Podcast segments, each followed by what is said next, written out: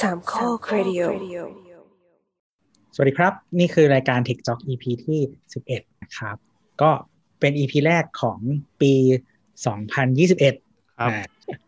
พูดถึง 2020 part 2 เออ อันนี้เราขึ้นเป็นซีซั่นสองได้หรือยัง ยังใช่ไหม เราไม่น่าได้ขนาดนั้นแล้วกัน โอเค เขาบอกมันเป็นจะเป็น reverse ของปีไอที่บอกว่าปี 2012จะโลกมันจะพินาศไปอ่ะก็คือจริง ๆ แล้วปีเป็นปี 2021 เลข reverse กัน อ๋อเออว่ะ คนทำนายลืมแทงโต๊ด เออเออเออเออได้อยู่ได้อยู่ คือทำจะทำให้ชิบหายให้ได้ ก็ได้แต่งตัวสองตัวหลัง ครับเอาขอแนะนำตัวกันก่อนครับ สวัสดีครับ TJN นี่ไงล่ะ TJ ตัวครับ DJ Ken ครับ ครับ นี่คือรายการ Tech Talk แนะนำอีกครั้งหนึ่งรายการ Tech Talk จะเป็นรายการเทคโนโลยีที่เอามาคุยกันอย่างหนุกๆง่ายๆแล้วกัน อือหือ สาระความรู้ทางด้านเทคโนโลยีแบบย่อยง่าย ขโมยยันสโลแกนเลยผมว่า ไม่ได้เน้นสาระความรู้ครับ เออ เน้น แหละ ค รั วา บ มเน้นคุยกันสนุกนี่แหละกดดัน แต่ อะไรก็ว่าไป ครับแต่ละ EP บางทีเราก็จะเอาข่าวมาคุยกันบ้างบางทีเราก็จะเอาสาระที่ดีฟบ้างลึกบ้างหนุกหนุกผิวผิวๆ แต่ว่าพอฟังแล้วมันเพลินดีละกันเอามาเล่าให้ฟัง ถ้าเกิดว่าคุณผู้ฟังฟังแล้วชอบอันไหนหรือว่าสนใจเทคโนโลยีเรื่องเรื่องไหนที่เรารู้สึกว่าเรามีปัญญาที่จะคุยแลกเปลี่ยนกันได้ ก็จะหยิบมานำเสนอกัน ครับ อืมอืมคือเราจะเน้นคุยกันเน้นถกบางประเด็นหรือว่าอะไรที่อาจจะสื่ออื่นอาจจะไม่มีอะไรอย่างนี้ เอะ โอ เอ๊ะ เคอาจจะมีความรู้ความรู้พื้นฐานบ้าง แต่ว่าบางอย่างก็จะเป็นเขาเรียกอะไรความเห็นเนอะที่คุยกัน เออ ด้วย จริงๆถ้าถ้าฟังมาถึงประมาณ EP นี้ก็น่าจะพอเข้าใจแล้วแหละว่ารายการเราจะต่างจากรายการเทคโนโลยีทั่วไปยังไงบ้างนะครับไม่ได้ไม่ได้จะออกตัวหรือจะอะไรแต่ว่าก็ให้รู้แล้วกันว่าแนวทางเรามาประมาณนี้เออ อืม สำหรับ EP นี้เราจะเข้าเรื่องกันอย่างรวดเร็วนะครับ เนื่องจากเราขี้เกียจหาข่าว ก็ EP ไหนที่ไม่ได้เป็นแนวข่าวเราก็จะเป็นแนวแบบหยิบมาหนึ่งเรื่อง แล้วก็แลกเปลี่ยนกันแล้วก็คุยกันตามความรู้นะครับ โดยคนที่แบกเรื่องพวกนี้ก็จะเป็นเคนทั้งหมด ครับ บ้าตัวแบกเยอะกว่าผมอีก ไม่เราขี้เกียจทำหัวข้อเราให้เขียนถามแล้วเราค่อยพูด คือถ้าเป็น Apple ก็ให้ตัวพูด เรานั่ง เออ แค่ขี้มูก แล้วก็เป็น ไอ้พวกไม่ยอมรับว่า นะครับ เป็นสาวก เป็นรายการ Apple และอื่นๆนะครับ ถ้าภาค Apple จะเป็นตัวคุม ถ้าอื่นๆก็เป็นเคน เออง่ายดีว่ะ อ่ะ คราวนี้เราจะเป็นเรื่องของอื่นๆบ้าง อื่นๆ ก็เป็นเทคโนโลยีที่อยู่ใกล้ตัวเรานะครับ ก็ถ้าทุกคนเห็นปกหรือว่าอ่านชื่อ EP ก็รู้กันอยู่แล้วว่าจะคุยเรื่องอะไรนั่นคือเรื่อง อืม Wi-Fi นะครับ ครับผม ยังไง ถัง บ้า แก๊ส ง นั่นเอง ไม่ใช่โว้ยนะมัน ไม่ไปป่า อ่ะวัตถุ Wi-Fi ไง อืมอืมอืมตามสบายเลย มูกี้สิบปีมาก โอเคขอโทษครับ อ่ะ เออ ก่อนอื่นก่อนอื่นก่อนอื่น คือเราไม่แน่ใจว่าเคยไปเคยเล่าให้ฟังหรือเปล่าว่า ในเมื่อเมื่อเมื่อยุคสมัยพันทิปกำลังรุ่งเรืองอะยุคที่มีซีดีเถื่อนประทงประเทืองอะไรเงี้ย พันทิปฟิสิกอลพันทิปอะนะ เออเออ พันทิป ห้าง ห่าง บาง ห่าง บางคนเขาอาจจะรู้จักแต่เว็บแล้วตอนนี้ หรือบางคนไม่รู้จักเว็บแล้วด้วย เอาเป็นว่าห้างพันทิปละกัน ที่อยู่ป ที่ ระตู ตรงประตู น้ำอะ น้ำนะครับ ไม่ใช่ ครับ ห้างพักเครื่องตรงน้ำ มันจะมียุคหนึ่งที่เป็นยุคเพนเทียมแรกๆอ่ะจะเป็นยุคที่ใครๆก็ต่าง ถ้าถ้ามีความรู้หน่อยก็จะไปประกอบคอมเองกันอย่างหนุกหนานเอาไอ้นู่นมายำไอ้นี่ใส่กันหนุกหนานอะเออมันจะมีช่วงหนึ่งที่ Wi-Fi กำลังมา Wi-Fi กำลังเพึ่งเพึ่งเพึ่งเริ่มมีอ่ะการที่จะใช้ Wi-Fi ได้เราจะต้องไปซื้อการ์ดหรือซื้ออะไรสักอย่างมาเสียบ ให้มันมีสัญญาณสามารถวิ่งได้นอกจากสายแลนอันนี้อันนี้เดี๋ยวเราค่อยคุยกันอีกทีว่าว่าว่าดีเทลจะอะไรจะเป็นยังไงแต่เราเล่าประสบการณ์ให้ฟังก่อนว่า เราเคยไปถามเจ้าของร้านร้านหนึ่ง ซึ่งเป็นร้านขายอุปกรณ์คอมนี่แหละว่า มีไอตัวอะแดปเตอร์ Wi-Fi ขายหรือเปล่า เขางงเว้ยเขาเคยอาจจะเพิ่งเคยได้ยินคำว่า Wi-Fi เป็นครั้งแรกก็ได้มันเพราะมันทันสมัยมากๆ เขาก็ถามอะไรนะน้องแบบผิดหรือเปล่า ไฟล์ Wi หรือเปล่า แล้วเขาเจ็ดเอางงอีก ไฟล์ Wi มันก็เป็นพอร์ตอีกชนิดหนึ่งนะครับ ซึ่งในยุคนั้นมันมัน เรา ก็ เราเคยเล่าถึงไว้ในตอนไหนจำไม่ได้ อืมอืม แล้วแล้วแล้วทีนี้ก็คือเราอะไรนะเราไปคุยกันต่อกับคนอื่นในสามโคกเรดิโอใช่ไหมแล้วก็แต่ละคนก็จะรู้จักชื่อสิ่งเนี้ยด้วยชื่อต่างๆกัน เออเออพวก IEEE หนึ่งสามเก้าสี่อะไรต่างๆ ไอคือว่า e หนึ่งสามเก้าสี่นะครับอันนี้เป็นชื่อมาตรฐานของไฟล์ Y ครับ ไม่ใช่ Wi-Fi นะ นั่นแสดงว่าเราเป็นน่าจะเป็นมนุษย์ยุคที่เกิดมาพร้อมกับอินเทอร์เน็ตแบบที่มันมีสาย มีสาย แล้วก็วันหนึ่งมันก็กระโดดมาแบบไร้สาย นี่ก่อนที่จะมาพูดกันเรื่องโมบายโมบายแล้วกันเออเราน่าจะคุยเรื่อง EP โมบายปะ EP 3G 4G อะไรพวกเนี้ย 5G มั้งจำไม่ได้ชอบไปไกลอะ คราวนี้ก็มา เรื่องเรื่องอินเทอร์เน็ตเหมือนเดิม เราจะมาคุยกันเรื่องเรื่องอ่า Wi-Fi ซึ่งมันเป็นเทคโนโลยีที่ส่งสัญญาณคลื่นละกันที่อยู่ในบ้านโดยใช้อุปกรณ์ตัวหนึ่งที่ส่งเรียกว่าเราเตอร์ใช่ไหมนี่เราเราเป็นชาวบ้านธรรมดาไม่ค่อยรู้เรื่องอะไร โอ้ย เออเอออะไรแบบ access นั้นนะ point ใช่ เป็นตัวที่ปล่อยขึ้น อืม บึ้งบึ้งบึ้งบึ้งในวงจำกัด เสร็จปั๊บ อืม ก็ถ้าเราอยู่ที่นั่นเราก็รู้สึกว่าเราสามารถ เปิดอะไรก็ได้เร็วๆโหลดบ่งโหลดบิดอะไรอย่างงี้ อือฮึ ใช่ใช่ใช่ คือเหมือนกับยุคยุคถ้ายุคเรามี 3G ใหม่ๆ ก็จะแบบยุคเน็ตหมด ที่แบบ เน็ต เราเอามือถือไปใช้นอกบ้านก็จะต้องมานั่งกลัวว่าเน็ตหมดเราต้องวิ่งหา Wi-Fi อืมอืมอืมก็คือปริมาณการ 3G 3G ต้น พวกพวกแพ็กเกจการใช้เน็ตมันก็ให้มาอย่างจำกัดจำเขีย อืม ถ้าอยากใช้แบบไม่อั้นก็ต้องไป Wi-Fi ๆเออแล้วยุคแรกมันไม่ไอเน็ตมือถือไม่อลิมิตด้วยไง ยุคที่เน็ตไหลอ่ะ อ๋อ จำกันได้ไหมที่บินค่าโทรโผล่มาสี่ห้าพันอะไรอย่างเงี้ย วันนี้ก็กลับมาไม่อลิมิตแล้วนี่ อืม แต่ว่าพอมันมันมันไอลิมิตตรงนี้มันให้มาเยอะไงแบบแพ็ค อืม โง่ๆเองสี่สิบกิกห้าสิบกิกเลย คือ ม แบบ ไม่แพ็ค แพ็ โง่ คไป ๆคือคุณคือคุณโดนโอเปอเรเตอร์หลอกเขาว่าคุณไม่ได้ใช้โปรลดราคา ไม่ได้สี่สิบห้าสิบกิกะ ไม่ซีไม่ซีแต่เอ เข้าใจ อช่ เข้าใจว่ามันเป็นมันเป็นกฎหมายเปล่าว่าห้ามเน็ตหมดอ่ะไม่ใช่ว่าจ่ายไปเท่านี้แล้วถ้าหมดปั๊บมันจะต้องมีต่อนั้นมันก็เลยบอกว่าให้เป็นเอ่อแบบ อ๋อไม่ไม่ไม่ เหรอ มีแต่เรื่องเงินครับ ยังไงยังไง หมายถึงว่าอย่างเช่นเราเติมเงินแล้วเราจะต้องเป็นเจ้าของเราต้องคืนเอามาได้เราต้องไปใช้ต่อได้นู่นนี่นั่นเอง อืม แต่ว่าอินเทอร์เน็ตเนี่ยไม่ได้มีไม่ไม่ได้มีข้อกำหนดอะไร มันเข้าใจว่าเขาคงไม่ได้คิดว่ามันเป็นของแบบว่าต้องใช้สถานการณ์ฉุกเฉินต้องให้ใช้ได้อะไรเงี้ยไม่ได้ไม่ได้เป็นแบบนั้น อืม มันมันเป็นค่ายต่างๆ เรียกว่าลิมิตกันเองมากกว่าเพราะมันเกิดหนี้เน่าเยอะ คือหมายถึงว่า สมมติยุคนั้นเราปล่อยเน็ตไหลบินมาสองสามหมื่นยุคมันจะมียุคเน็ตไหลแล้วก็ยุคโรมมิ่งไหลจำได้ไหมที่ใครอยู่แถวชายแดนมันดันโรมมิ่งไปจับประเทศเพื่อนบ้านแล้วก็โดนเน็ตไหลอ้วก เอ แต อก ใช่ อ้วกแตก ใช่ใช่ใช่ใช่ใช่ ก็ยุคนั้นก็เหมือนกับคือบินมันชาร์จมาจริงอะแต่ว่าคนก็ไม่ยอมจ่ายกัน เราเหมือนกับถ้าเรื่องมันไปถึงยุคนั้นมีกสทชยังวะ ยัง มีแล้วมั้งยังไม่มีเนาะ ม เออไปร้องเรียนแล้วก็อารมณ์แบบคนก็ไม่ยอมจ่ายกันเยอะอะไรอย่างเงี้ยแล้วเหมือนกับคุ้มครองเพราะว่ามันเหมือนเป็นไม่ใช่ความผิดของคนไงคือคนไม่ได้เจตนาใช้แล้วมันไหลไปเอง เพราะฉะนั้นมาค่ายมือถือส่วนใหญ่ก็จะเดี๋ยวนี้ลิมิตวงเงินโดยอัตโนมัติเลย คือแบบบางทีไม่เกินสามเท่าของของค่าค่าโทรค่าแบบที่เราจ่ายประจำอะไรเงี้ย เพื่อป้องกันเคสแบบนี้ มันมียุคนึงเราเคยใช้แล้วมันแบบ มันบอกว่าแบบเราใช้ค่ายหนึ่งแล้วมันก็แบบไม่มีวงเงินไว้ย อืม มันแบบมันขึ้นให้เรื่อยๆจนถึงจุดหนึ่งมันบอกว่าไม่มีวงเงิน ทะลุสามหมื่นอะไรเยอะ แล้วแบบมีอีกค่ายหนึ่งที่มีวงเงินแต่ว่าเหมือนแบบอ่ะพอกูเปิดโรมมิ่งปุ๊บขึ้นวงเงินให้กู เออแต่ปัญหามันหายไปเยอะมากๆแล้วอ่ะก็ค่ายคือค่ายมือถือก็ระวังกันเองเพราะว่านึกนึกเรื่องเรื่องคือต่อให้แบบคนแม่งมีปัญญาจ่ายแต่การไปโดนโพสต์ลงด่าพันทิปหรือโพสต์ลงเฟซว่าบินค่าเบอร์มันก็ไม่ดีต่อแบรนด์ไงเขาก็เลยเหมือนกับลิมิตกับลูกค้ามากกว่าว่า เออ ให้มีความเข้าใจเท่ากันดู แต่ นั้น ค ก็ น ต้อ ก็ ง เข้า วิ่ง ใจ หาม ากขึ้นแล้วแหละเราว่าเป็น ใช่ แต่ว่าบ้านเราอ่ะอย่าง Wi-Fi Hotspot เนี่ย มันเยอะแยะเต็มไปหมดก็คือช่วงยุคลอยตอนนั่นแหละ ที่ค่าโมบายด a ต้ามันแพงใช่ไหมพอโมบายด a ต้ามันแพงปุ๊บ แบรนด์ก็เลย เอ้ย จะทำไงลูกค้าอยู่ก็เลย วิ่งติดฮอตสปอตแม่งทั่วประเทศเลย ตามห้างตามแหล่งชุมชนจะเยอะไปหมด เออซึ่งซึ่งเป็นแกนการแก้ปัญหาของโอเปอเรเตอร์ไทยที่เมืองนอกไม่ค่อยมี ใช่ เมืองนอกจะแบบไม่ค่อยแคร์อะมันจะมีบางประเทศบางประเทศบางประเทศอย่างรู้สึกจะอังกฤษมั้งที่วิ่งทำฮอตสปอตเหมือนกัน คือ แก้ปัญหา แม้แต่ประเทศเอเชียที่เน็ตดีๆคล้ายๆบ้านเราเขาก็ไม่ได้ไม่ได้แก้ปัญหาวิธีนี้ เออแต่ก็ก็ถือว่าเป็นกำไรของผู้บริโภคละกันมีทางเลือกนะ ใช่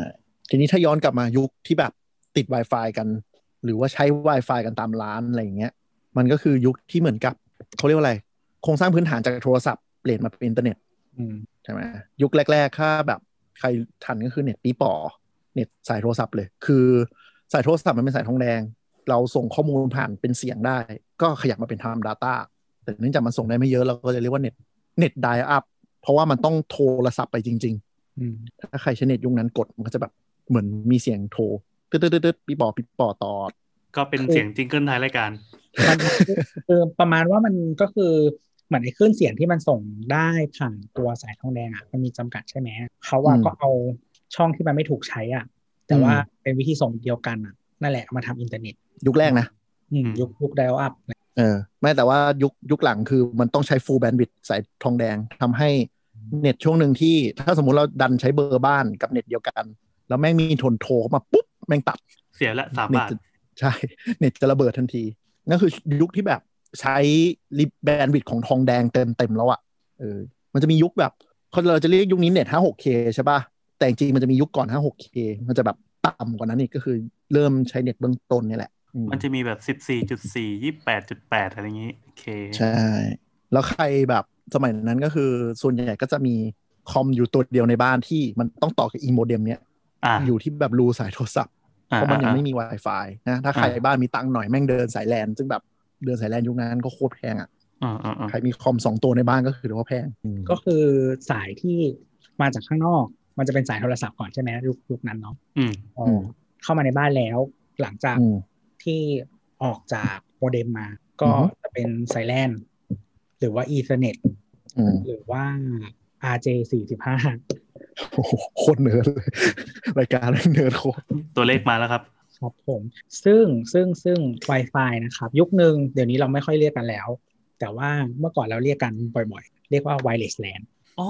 คุณคุณคุณคุณคำนี้เคยเห็นในคอม อืม จริง ๆ ที่พี่แอนเล่ามาเมื่อกี้อะร้านคอมแรก ๆ ไปอ่ะก็ต้องเรียกว่าเนี่ยการ์ดไวเลสการ์ดไวเลส อืม เรียกว่า Wi-Fi อาจจะงง เออ คือ เออ คือชื่อ wireless LAN เนี่ยมันเข้าใจง่ายแล้วในสำหรับตอนนั้น เพราะว่าเพราะว่าอะไรเราเพราะว่าพอรู้จัก LAN แล้วอ่ะ อันเนี้ยทำหน้าที่เหมือน LAN ๆอ่า วิธีการทำงานวิธีการสื่อสารอะเหมือน LAN อันนี้อันนี้เราอนุมานว่าคุณผู้ฟังคงเข้าใจคำว่าแลนแล้วนะ เข้าใจคำว่า ไม่ใช่ แลน แบบไม่ได้หมายถึงตัวเฮียตัวตะกรวดเลยนะแลน ไม่ต้องมาเล่น แต่ไวเลสแลนก็คือเป็นแลนแบบไม่ต้องต่อสาย ใช่เป็น LAN แบบไร้สายนะครับ ครับ เป็น LAN แบบไร้สาย แต่ว่าถ้าใครใช้ Mac ก็จะไม่คุ้นกับคำนี้ เอาไม่มีเหรอ เขาใช้คำว่า AirPort เนี่ย โอ้ยกระเด้ ไม่ไม่แต่ว่าคือคือมันเป็นแบรนด์แรก ๆ ที่ใส่ Wi-Fi เข้ามาในคอม อ่า เออก็คือ iBook ตัวแรก i มาจากอินเทอร์เน็ต โอ้ไอโฟน อ่าครับ ก็คืออินเทอร์เน็ตโฟนเนี่ยเหรอ คือ i ยุคนั้น ยุคนั้นที่เป็น iMac iBook อะไรเงี้ยทุกอันคืออินเทอร์เน็ตอืมแต่ว่ายุคนี้มันไม่มีความหมายแล้วแหละ มันเป็นแค่เหมือนแบบเป็นแบรนดิ้ง แบรนด์แบรนด์ อืมอืมอืมอืม คิดดู แล้วมัน Wi-Fi เรียกว่า Apple ได้ เราส่งรูปเข้าไปในกลุ่มเทคจอกอะคือต้องซื้อการ์ดอันนั้นมาก็คือ ถ้าเป็นยี่ห้ออื่นก็คงเรียก Wi-Fi การ์ด Wireless LAN การ์ดอะไรเงี้ยอันนี้คือ AirPort การ์ด อ๋อ ม แอร์พอร์ตเล่นเล่นคำกับคำว่าแอร์พอร์ตนะครับ อืม มันก็คือพอร์ตอากาศ อืม ใช่ จริงๆจริงๆเทคนิคอย่างหนึ่งของการตั้งโปรดักต์ Apple อะไรที่เป็นคำว่า Air คือแปลว่าไร้สายทั้งหมด อ่าอ่าอ่าอ่า แอร์พอร์ตก็คือพอร์ตไร้สาย AirPods ก็คือพอร์ต EarPods ไร้สายอะ อ่า เป็นการเล่นคำของ MacBook Apple Air ตั้งแต่แบบโคตรเง่า MacBook MacBook Air Air แปลว่าบาง อะไรของมึงวะ ที่แย่ที่สุดคือ iPad Air ใช่ ที่หนากว่า iPad เพราะเพิ่งไม่ใช่อันเล็กบางสุด เออ มี อ่ะกลับมากลับมากลับมา นะครับ ทีนี้ก็ก็ยุคนั้นก็ซื้อการ์ดไวเลสมาใช่ไหมแล้วก็ต้องมาต่อ ทีนี้สมัยก่อนโมเด็มอ่ะเราจะคุ้นเชคุ้นชินก็คือ เราเอาสายโทรศัพท์เข้าโมเด็มแล้วโมเด็มตัวที่ไปต่อก็จะต่อเหมือน USB หรือว่าสายแลนเข้าไปที่คอมตัวใดตัวหนึ่งแล้วจบอืมนึกออกไหมสมัยก่อนเราจะต้องแบบ คือหลังโมเด็มมันจะมีรูสายโทรศัพท์ อ่ะ แล้วก็รูที่ต่อคอม อืมไม่ว่าจะเป็นอะไรก็ตาม ทีนี้ถ้ามันมาเป็น Wi- อ่า Wi-Fi อ่ะหรือไร้สายเนี่ยมันก็ต้องเปลี่ยนไอ้เครื่องเนี้ยเป็นตัวปล่อยสัญญาณ เป็น อ่ะ ตัวปล่อยสัญญาณบนอากาศมาเหมือนเสาโทรศัพท์เสาทีวีอย่างนั้นเลย อืม ก็คือแทนที่จะเดินสายก็เปลี่ยนเป็นตัวตัว ใช่ ตัวส่งกับตัวรับ ใช่ก็คือจากเดินสายเนี่ยมันก็เปลี่ยนมาเป็นเป็นไร้สายเลยแค่นั้นเลย อืม อันนี้จบแล้วใช่ไหม EP นี้ ทีเนี้ยมันก็จะเลยเนื่องจากพอพอมันกลายมาเป็นเขาเรียกว่าอะไรอ่ะมีคอมเชื่อมต่อหลาย ๆ อันอ่ะ มันมีการปล่อย Wi-Fi คนจับมันก็เป็นหลายเครื่องถูกปะมันไม่ได้เป็นแบบ อ่ะ ส่งหนึ่งต่อหนึ่ง อ่า การอย่างเงี้ยเราหน้าที่มันเหมือนเป็นคนจัดสรรอ่า เราเลยเรียกมันว่าเราเตอร์เราที่แปลว่ารูทอะเส้นทางอะครับ จริงๆต้องอ่านว่ารูทหรือเราครับ เออไม่รู้มันมันออกเสียงกำกำปะตัว ปกติออกเสียงว่าเราเตอร์แหละ เออ แต่ก็มีคนออกเสียงรูเตอร์นะ แต่ก็ไม่ผิดหรอก อ่าใช่ อ๋อ ก็คือ โเ ก็คือรูทที่แปลว่าเส้นทางอ่ะ มันก็เลย คือ คือกลายเป็นเราเตอร์ มันเป็นภาษาที่ตัวคิดวิธีการเขียนกับเสียงอ่านอ่ะ มันไม่สัมพันธ์กัน แล้ว อืม พอมันมีหลายสำเนียงอ่ะมันก็เลยมีวิธีการอ่านหลายแบบ อืมมันไม่เหมือนภาษาไทยหรือว่าฝรั่งเศสอะไรแบบเนี้ยที่มันวิธีการอ่านตายตัวเพราะฉะนั้นก็อ่านอ่านไม่เถอะถ้ามีคนรู้เรื่องก็ได้อ่ะ อืมอืมอืม อืมอืมก็ก็เราเตอร์ก็คือเป็นคนจัดจัดสรรนั่นแหละจ่ายว่าจะไปเครื่องไหนเครื่องไหน เราเลยเรียกมันว่าเราเตอร์ อืม มันเลยต่างกันโมเด็มคือตัวที่เชื่อมต่อกับข้างนอก อืม เราเตอร์คือตัวที่จัดสรรว่าใครจะได้ข้อมูลไปทางไหน เอ๊ะแต่เราเจอเราเจอแบบที่มันเป็น two in one ไหม มันเป็นคอมโบ อ่า ใช่ นั่นแหละ ใช่ ตัว อ่าร รวมกันก็จะเรียกว่าเอ่อไวเรสเราเตอร์โมเด็ม ไวเลสเราเตอร์โมเด็มอ่า อ่า มี ก็จะต่า นี่ งกั ด้วย ตรง มีนี่ด้วย AP ที่เราคุยกัน อ่า ทีนี้เวลาอีอีฐานเนี่ยมันเหมือนเป็นตัวส่งสัญญาณใช่ป่ะ อ่า เราก็จะเรียกมันเป็น access point คือจุดเชื่อมต่อ สมมุติเราเอาอีอีจานบินปล่อยสัญญาณเนี้ยไปขยายสัญญาณเพิ่มจุดอื่น วางอีกสองสามตัว แต่ละจุดมันจะเรียกว่า access point นึกถึงเสาเสามือถืออะเสาคลื่นที่มันแบบเป็นเสาเสาเสาจุดจุดจุดจุดอะก็คือแต่ละ access point อืมนี่ อ่า คือ ใช้ได้ใช้ได้กรณีไหนบ้าง สมมุติเราไปร้านกาแฟสตาร์บัคแล้ว อ่า เราเห็นอีกเครื่องปล่อยสัญญาณอะที่อยู่ในร้านกาแฟหรืออะไรอย่างเงี้ยอันนั้นน่ะเราก็เรียกว่าเออ access point อยู่ตรงนี้ ซึ่งมันอาจจะไม่ได้มีจุดเดียวก็ได้ ใช่ มันอาจจะไม่ได้เป็นเราเตอร์ ไม่ได้อาจจะเป็นโมเด็ม แต่มัน อ๋อ เป็นตัวปล่อย Wi-Fi ให้เราใช้ คล้ายๆว่าไอตัวเราเตอร์แล้วโมเดมมันเป็นตัวคอนโทรลตัวหลัก ใช่ อ่าอ่า ถูกต้อง แล้วทีนี้จะจะปล่อยแขนขาไปให้กระจายถึงถึงตัวเครื่องของยูเซอร์กี่คนก็ว่าไป ก็ต่อไอตัว access point เอา ถูกต้องถูกต้อง อืม คือ โอเค โมเด็มอะมันเป็นตัวแปลงสัญญาณจากเอ่อสัญญาณที่ สายภายนอก กับสัญญาณข้างนอก อืม เราเตอร์อะคือจัดสัญญาณที่วิ่งเข้ามาทั้งหมดให้ออกไปข้างนอก อืม access point คือไว้ต่ออย่างเดียว ซึ่งทุก อ่า อันจะเป็นอันเดียวกันก็ได้ หรือแยกกันก็ได้ อืม อืมอืมมันก็มีคนที่ทำแบบแยกกันแล้วก็อ่ะทำให้มันแรงสุดๆ ขายดีสุดๆ กระจายรับเก่งส่งเก่งก็มี ก็ ใช่ พวก ใช่ พวกแพงๆส่วนใหญ่ก็จะแยกกันพวก enterprise grade ต่างหมายถึงว่าที่ใช้กับของสเกลใหญ่ๆ ให้ห้างหรืออะไรอย่างเงี้ยก็จะ อ่า ทำด้วย โอเค นั่นแหละ อืม ก็คือนั่นคือ อะไรนะ อีกเหตุผลหนึ่งที่บางคนเขาก็จะบอกว่าตัวเอ่อโมเด็มแถมหรือเราเตอร์แถมจากค่ายเน็ตอ่ะมันไม่ค่อยดี เพราะว่าคือคนที่ทำเน็ตเวิร์กเขาจะเชื่อว่า ไอ้สิ่งอย่างหนึ่งอ่ะอย่าฟังก์ชันเยอะ ฟังก์ชันเยอะมากมันจะเดือ ขยายความหน่อยครับ คือหมายถึงว่า เออเราซื้อโมเด็มเราเตอร์ตัวหนึ่งอะคนที่คนที่เขาเดินเดินเน็ตเปิดหลายคนเขาจะชอบเอาโมเด็มมาแยกเป็นตัวเดียวเลย แล้วก็ต่อเชื่อมเราเตอร์อะเป็นฐานแม่อีกตัวหนึ่งแยกกัน อืม คือไม่ไม่ไม่พยายามไม่พยายามจะเอาตัวที่เป็นโมเด็มอะเป็นเราเตอร์ในตัว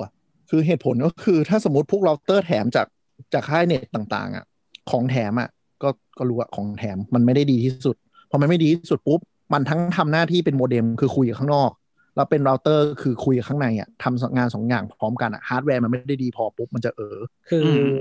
ของทุกชิ้นนะครับมันเป็นเหมือนคอมพิวเตอร์หนึ่งเครื่อง อืม มี CPU ของตัวเอง มี RAM ของตัวเอง อ่า เพราะฉะนั้นน่ะ ถ้ามันทำงานหลาย ๆ อย่าง แล้วสมมติมันของแถมส่วนใหญ่ CPU ถูก RAM น้อย อืมอืม แล้วมึงทำงานเยอะมาก อืม อ่ะเพราะฉะนั้นเนี่ยถ้าถ้าเราใช้งานอย่างหนักหน่วง แบบสมมุติว่ามีคนต่อเชื่อมเยอะๆ มันต้องจัดสรรคิวอย่างหนักอะไรเงี้ยก็คือ ก็คือแบบเป็นจ่าเฉยไม่ได้ มึงต้องแบบว่าหมุนมือเป็นระวินมากนกออกไหมเพราะฉะนั้นอ่ะ ใช่ใช่ มันก็เลยก็เลยจะจะมีโอกาสที่จะทำงานได้ไม่ดีสำหรับเอ่องานที่มันต้องใช้งานหนักๆอะ ใช่ เอา จะ เอาจ สั ริ ง งๆมัเกน ต เป็นมันก็เป็นความรู้ที่คนทั่วไปไม่ค่อยรู้นะว่า เวลาเราต่อเน็ตอ่าติดตั้งเน็ตที่บ้านปุ๊บแถมตัวโมเด็มเราเตอร์มาฟรีเราก็คิดว่าเออโอเค แค่เนี้ยใช้พอละเบสิกซึ่งซึ่งก็จริงตามนั้น มันก็ใช้เบสิกพอ ถ้าเกิดว่าใครมีโทรศัพท์ก็ก็ชาวบ้านทั่วไปมีโทรศัพท์มีแท็บเล็ตมี iPad อยู่ ก็พออาจจะมีโน้ตบุ๊กอีกเครื่องหนึ่ง อืม แต่ถ้าคุณเป็นคนที่ใช้มากกว่านั้น มีความต้องการมากกว่านั้น เช่นอยู่ๆมีมี IoT อะไรสักอย่างอยู่ที่บ้าน หรือว่ามี อืม คอมพิวเตอร์ตั้งอยู่ชั้น 2 ชั้น 3 ที่ต้องการใช้ความสามารถพิเศษเกินกว่าไอ้เครื่องที่เขาจะเป็นของแถมเนี่ย ควรซื้อตัวมาเสริมอีกทีหนึ่ง ก็ ใช่ ก็ต้องดูว่ามันเป็นคอขวดที่จุดไหนแหละอย่างเช่นว่าอุปกรณ์เยอะเป็นคอขวดที่เราเตอร์ไหม อืม แบบว่า หรือเป็นคอขวดที่เรื่อง access point สัญญาณไม่พออะไรก็ว่าไป อืม หรืออะไรอย่างเงี้ยก็ต้องดูแบบไปทีละจุดแล้วก็เหมือนแบบเราใช้อะไรบ้าง แต่คือคือจริงๆเราเตอร์แถมมันไม่ได้แย่แต่สมมติแบบ ถ้าสมมติคุณอยู่บ้านแค่สองคนหรืออยู่คอนโดอย่างเงี้ยเหลือแหละ แต่ปัญหาคือยุคนี้ เราใช้ไม่ได้ อะไรนะ เราใช้ไม่ได้ ไม่ก็กำลังก็กำลังจะบอกว่ายุคเนี้ย คนหนึ่งแม่งมีดีไว c ์เกินสิบอะไอบางคนที่อัดอยู่เนี่ยน่าจะนั่นแหละดีไว c ์เยอะมากอะเพราะมันดีไว c ์สามสิบ ของตัวนี้คือ IP ขึ้นเป็นสามหลัก คือห้องห้องเราอ่ะเล็กเล็กเล็กใช่ไหมคอนโดอยู่คนเดียวปกติอยู่ อืม คนเดียว ก็ก็คือเราใช้ต้องใช้โมคือพอเป็นไฟไฟเบอร์มันต้องใช้โมเด็มของเขาอยู่แล้วเนาะ อืม จริงๆเดี๋ยวนี้บางทีก็ไม่เรียกโมเด็มมันไม่เชิงมันไม่ใช่โมเด็มด้วยถ้าเป็นไฟเบอร์อะเออ anyway แล้วก็เออแล้วก็มี AP สามตัว อืม AP สามตัวเพื่อให้ใช้กับอุปกรณ์ทั้งหมดได้เพียงพอ แล้วก็ห้องมันไม่ใหญ่ อยู่ นะห้อง ค มัปอน นโดระมาณสามสิบกว่า อยู่ ตาราง คอน เมตรโดแต่ว่าคือจริงๆปกติคอนหมายถึงว่าห้องเล็กๆขนาดเนี้ยมันไม่จำเป็นต้องใช้แบบ AP เยอะ แต่ว่านอกนอกจากอุปกรณ์เยอะแล้วอะหมายถึงว่าพอเป็นคอนโดอะทุกคนมี Wi-Fi ใช่ไหมมันจะกวนกัน สัญญาณมันจะไปได้ไม่ไกลแล้วก็ส่งไม่ค่อยดีก็เลยต้องเป็นอืมใช้ AirPod AirPod หมดเลยสามตัวนะครับ เดี๋ยวเดี๋ยวเดี๋ยวคอนโดสามสิบตารางเมตรจะตั้ง AP ไปสามอันทำแปะ ไม่ได้มันคือถ้าถ้าแบบถ้าดับตัวหนึ่งก็คือใช้ไม่ได้เลยแอปเอ่อโฮมคิดก็คือแบบดับเลย เนี่ยมันมีคน วงเดียวกัน จริๆ หมดเลยเหรอ คือก็คือมันต่อเป็นมันยังมันไม่ได้เป็นเมชอะแต่ว่า คืออา มันมีโปรมันมีโปรโตคอลของ Apple ที่ทำเองที่เหมือน Mesh แต่ว่ายังยังไม่ได้เรียกว่า Mesh อะแต่เหมือน Mesh ใช่แต่สามสิบตารางเมตรจะไปติดทำไมเยอะแยะวะ ก็หลอดไฟหนึ่งทุกหลอดไฟทุกดวงมันก็คือหนึ่งยูนิตอะ เข้าใจเข้าใจ สุดยอดมากอันอันนี้อันนี้เป็นเคสที่ท่านผู้ฟังอย่าตกใจนะครับเพราะอยู่คอนโดต้องติดสามตัวแล้ว อันนี้แบบโคตรโคตรยูนิคมากเส คือมันก็มีคนที่เป็นอย่างนี้จริง ๆ แต่ คิดว่ารอบตัวเราน่าจะมีคนที่เป็นลักษณะคล้ายๆอย่างเงี้ยเยอะอยู่ อย่างเช่นอาจารย์สุประเดชที่เราเคยไปสัมภาษณ์ในสาวสาวนะ EP คอมเมนต์เวิร์กิ้งอ่ะอันนั้นน่ะเขามีเน็ตสองค่ายเพราะเขาทำงานด้านเน็ตเวิร์กใช่ปะ แล้วเขาก็ทำงานด้วย เออ มันมีเน็ตสองค่ายแล้วเขาก็ซื้อตัวแรงที่สุดเอาไว้ทั้งสองค่าย เผื่อตัวหนึ่งมันพินาศขึ้นมาปั๊บมันก็สวิตชไปอีกตัวหนึ่งเลย เขาก็ต้องเขียนในพวกโปรแกรมเน็ตเวิร์กในบ้านให้มันให้มันสามารถดึงการทำงานได้อย่างเต็มที่และลื่นไหล อย่าว่าอย่าว่ามีคนที่แบบว่าสมาชิกบ้านเยอะมากอุปกรณ์เยอะแยะยังใช้ของแถมแล้วก็บอกแล้วก็บอกวันพังก็บอกให้เปลี่ยนไม่ยอมเปลี่ยนสักทีกว่าจะเปลี่ยน ใครวะ ใครวะ เออ นี่แหละ เปลี่ยน ก็คือเรา ก็คือเราเองนะครับ อันนี้เราเพิ่งเพิ่งซื้อมาเพิ่งซื้อมาเปลี่ยนแล้วแล้วก็พบว่าชีวิตตลอดสามปีที่ผ่านมากูไปทำอะไรอยู่วะเนี่ย บอก คิด ตั้ ว่าง มัน นา พอน แล้วบอกแล้วว่ามันไม่โอเคเปลี่ยนเลยมันไม่กี่ตังค์เอง นะครับ อัน ก็ อันนี้ ซื้ครับ อยากอยากอยากจะบอกอย่างหนึ่งว่าแบบ ที่ค่ายเขาการันตีค่ายเนี่ยเขาการันตีความเร็วอ่ะเขาการันตีความเร็วโดยการต่อสายแลนนะ อืมเอา เพราะ สาย ฉะ แล นั้น น ต่อต่อโมเด็ม เอาเอาสายแลนต่อโมเด็มดื้อๆ แล้วเขาจะเทสให้ดูบอกว่าเนี่ยถึงนะจบ แต่ถ้ายุคเนี้ยในเมื่อ Wi-Fi มันเป็นหลักอะ่ะจะบอกว่าเราเตอร์ที่ไม่ดี มันจะทำให้สัญญาณดรอปหนักมาก อืมอืมอืม ๆ ฉะนั้นถ้ามีปัญหาเรื่องเน็ตลองดูเรื่องเปลี่ยนเราเตอร์ก่อน ครับ อุตส่าห์ด่ามาตั้งหลายทีทำไมเน็ตมันไม่มีเนี่ย เปลี่ยนมาพายหมดทุกอย่างตอนนี้แฮปปี้ละ หายจริง ห้า หายจริง ห้าทุ่มไม่หายอีกเลย เล่นเล่นๆอยู่เอาต้องไปรีเซ็ตโมเด็มแล้ว เออคือคือการการที่โมเด็มมันของแถมหรือของไม่ดีอะ่ะเออโทษทีเราเตอร์ที่ไม่ดีอะ่ะมันจะมีปัญหาคือมันจะมันจะโง่การจ่ายสัญญาณ เรียกว่ามันไม่เหมาะกับการใช้งานของเรา เออคือคือถ้าคุณมี device เกินสักสิบอะมันจะเริ่มงงแล้วว่ากูต้องไปจ่ายเน็ตให้ตัวไหนก่อน พอมันเริ่ม handle traffic ไม่ดีปุ๊บ มันก็จะเริ่มแบบเออแดกแล้วเน็ตเราจะหลุดรัวๆรัวๆมาก เออคือให้มองว่ามันเป็นคอมพิวเตอร์เครื่องหนึ่งแล้วกัน แล้วก็เผอิญว่าไอ้ของแถมอะสเปคมันก็จะถูกหน่อย พอสเปค ใช่ ถูกปั๊บแรมก็น้อยฮาร์ดดิสก์ก็น้อยอันนู้นอันนี่ก็น้อย CPU ก็ช้า เราก็ไป ใช่ ซื้อตัวที่มันแรงกว่ามา แล้วก็ปัญหาก็จบแก้ด้วยด้วยเงิน แล้วแล้วยิ่งเราใช้และแล้วยิ่งเราใช้เน็ตแรงใช่ไหมแล้วเรา อืม ดึงเน็ตเยอะๆอะครับ มันก็ต้องยิ่งใช้กำลังประมวลผลเอ่ออินเทอร์เน็ตอันนั้นอะเยอะ ก้อนข้อมูลมันเยอะไง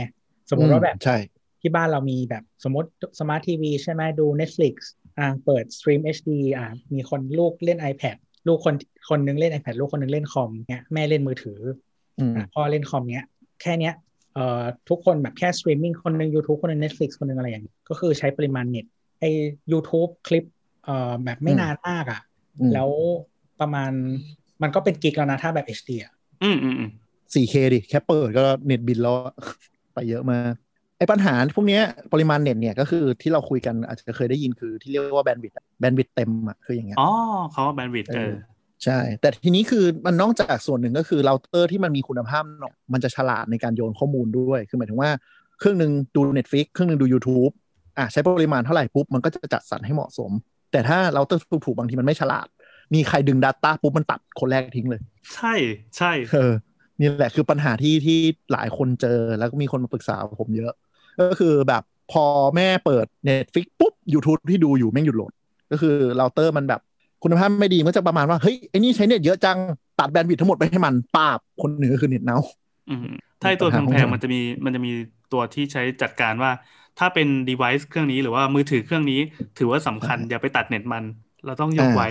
หรือขนาดไม่ได้เซตอะไรเลยนะ คือตัว CPU ตัวการทำงานมันก็จะฉลาดกว่าอยู่แล้วโดยพื้นฐานเลย อ๋อ มันคือจับแพทเทิร์นเอา ใช่ คือ แต่ คือมัน แต่แต่ อืมอืมอันนี้เสริมเสริมมาอย่างหนึ่งว่าเราเราเตอร์แถมหลังๆของค่ายอ่ะบางอันก็โอเคนะ คือเหมือนกับไอ้ที่เราบ่นเนี่ยมันเคยเป็นปัญหาที่ที่คนด่ากัน อืม ค่ายอินเทอร์เน็ตก็เริ่มรู้แล้วว่า อ๋อ ฉันต้องแถมเราเตอร์ที่ดีขึ้นหน่อยเพื่อที่จะทำให้คนไม่ด่า อืม เพราะบางคนอย่าลืมว่าจ่ายค่าเน็ตแล้วแบบกูต้องมานั่งซื้อเราเตอร์เพิ่มไม่ใช่ดูละตัวเองอะไรเงี้ย หลาย ๆ ค่ายอ่ะเขาก็มีออปชันให้จ่ายเงินเพิ่มไงจะเพิ่ม อ่าใช่ เพิ่มตัว access point เพิ่ม mesh เพิ่มอะไรก็ว่าไปเพิ่มอ่ะยี่ห้ออยากยี่ห้ออะไรอ่ะมีให้พร้อมส่วนลด ใช่ ซึ่งเป็นเรื่องที่ดี คือสมัยก่อนแบบไม่เคยคิดอะมันสมัยก่อนจะใช้อันที่แบบห่วยที่สุดจริง ๆ นะ คือแบบไปเปิดสเปคชีตแล้วแบบอันนี้คือมึงแบบห่วยที่สุดจริง ๆ ว่ะ แต่หลังๆ เขาเริ่มแบบฉลาดก็คือ อ่าแถมเราเตอร์ดี ๆ ให้เลยจับแลกด้วยการแบบบังคับแพ็คใหญ่ขึ้น หรือจับเซ็นสัญญานานขึ้นอะไรอย่างเงี้ย ก็ลองไปดู ไม่ จ้ะ รู้อะไรอ๋อจะบอกว่าวงการไอ้เราต้งเราเตอร์อะไรมันก็มีคนแบบ ซื้อยี่ห้อที่มีชิปนี้เพื่อกูจะได้โมเฟิร์มแวร์ลงไป แล้วก็จะดัดแปลงนู่นนี่นั่น อืม ทำแบบเขาเรียกอะไร QoS ใช่ไหม อ่า QN แล้วมันเขาเขาเรียกว่าคล้ายๆเหมือนโมคอมแหละเหมือนโอเวอร์คล็อกอ่ะอันนี้คือโอเวอร์คล็อก เออ บัเตอร์ คือเขาก็จะดูนะว่าแบบเอ่อรุ่นนี้ยี่ห้อนี้ใช้ CPU เท่าใช้ CPU รุ่นไหนเอ่อชิปชิป Wi-Fi อะไรอะไรอย่างเงี้ยแล้วเอ่อแบบเฟิร์มแวร์มันมีให้เล่นไหมปรับแต่งได้ไหมอะไรอย่างเงี้ยแรมเยอะไหมนู่นนี่นั่น แล้วก็มาโมอะไรอย่างเงี้ย มันคือเหมือน ดี เหมือนพวกกีกเล่นมือถือ Android อ่ะก็คือซื้อ Android ตามสเปคข้างในซื้อมาปุ๊บก็คือล้วงซอฟต์แวร์ทิ้งหมดเลย แล้วก็ลงตัวโมเอง อยากทำเองอ่ะ ต้องต้อง เออ ต้องจัดสรรอ่ะ ครับ นี่มันสนุกนะเว้ยแต่มันจะไม่ ผู้ฟังสนุกตอนมัน ฟังฟัง มัน ผ่านๆแล้วกันนะครับ อย่าไปสนใจมากนะครับ แล้วกลับมาที่ Wi-Fi ของเราดีกว่า เราไม่ได้ โอเค ทำให้คนนั้นเพราะเราใช้ของ Apple เออเออทีอ่ะทีนี้ก่อนก่อนลงไปเรื่องพวกข้อมูลประเภท Wi-Fi อะไรอย่างเงี้ย มีอีกเสริมอย่างหนึ่งคือ มันมีคนถามว่าติดเน็ตอะเน็ตเนี่ย ก่อนติดต้องดูอะไรบ้าง ยุคนี้ให้ดูเป็นไฟเบอร์อย่างเดียว คือถ้าคือถ้ามีตัวเรื่องทั้งหมดนะ เป็นบ้านเลยอะไรเงี้ย ไปไฟเบอร์ อย่า ตอนนี้ยุคนี้ไม่ต้องแวะอย่างอื่นแล้ว เอ๊ะมันมีอย่างอื่นด้วยเหรอเดี๋ยวนี้ อ่า เน็ตเคเบิล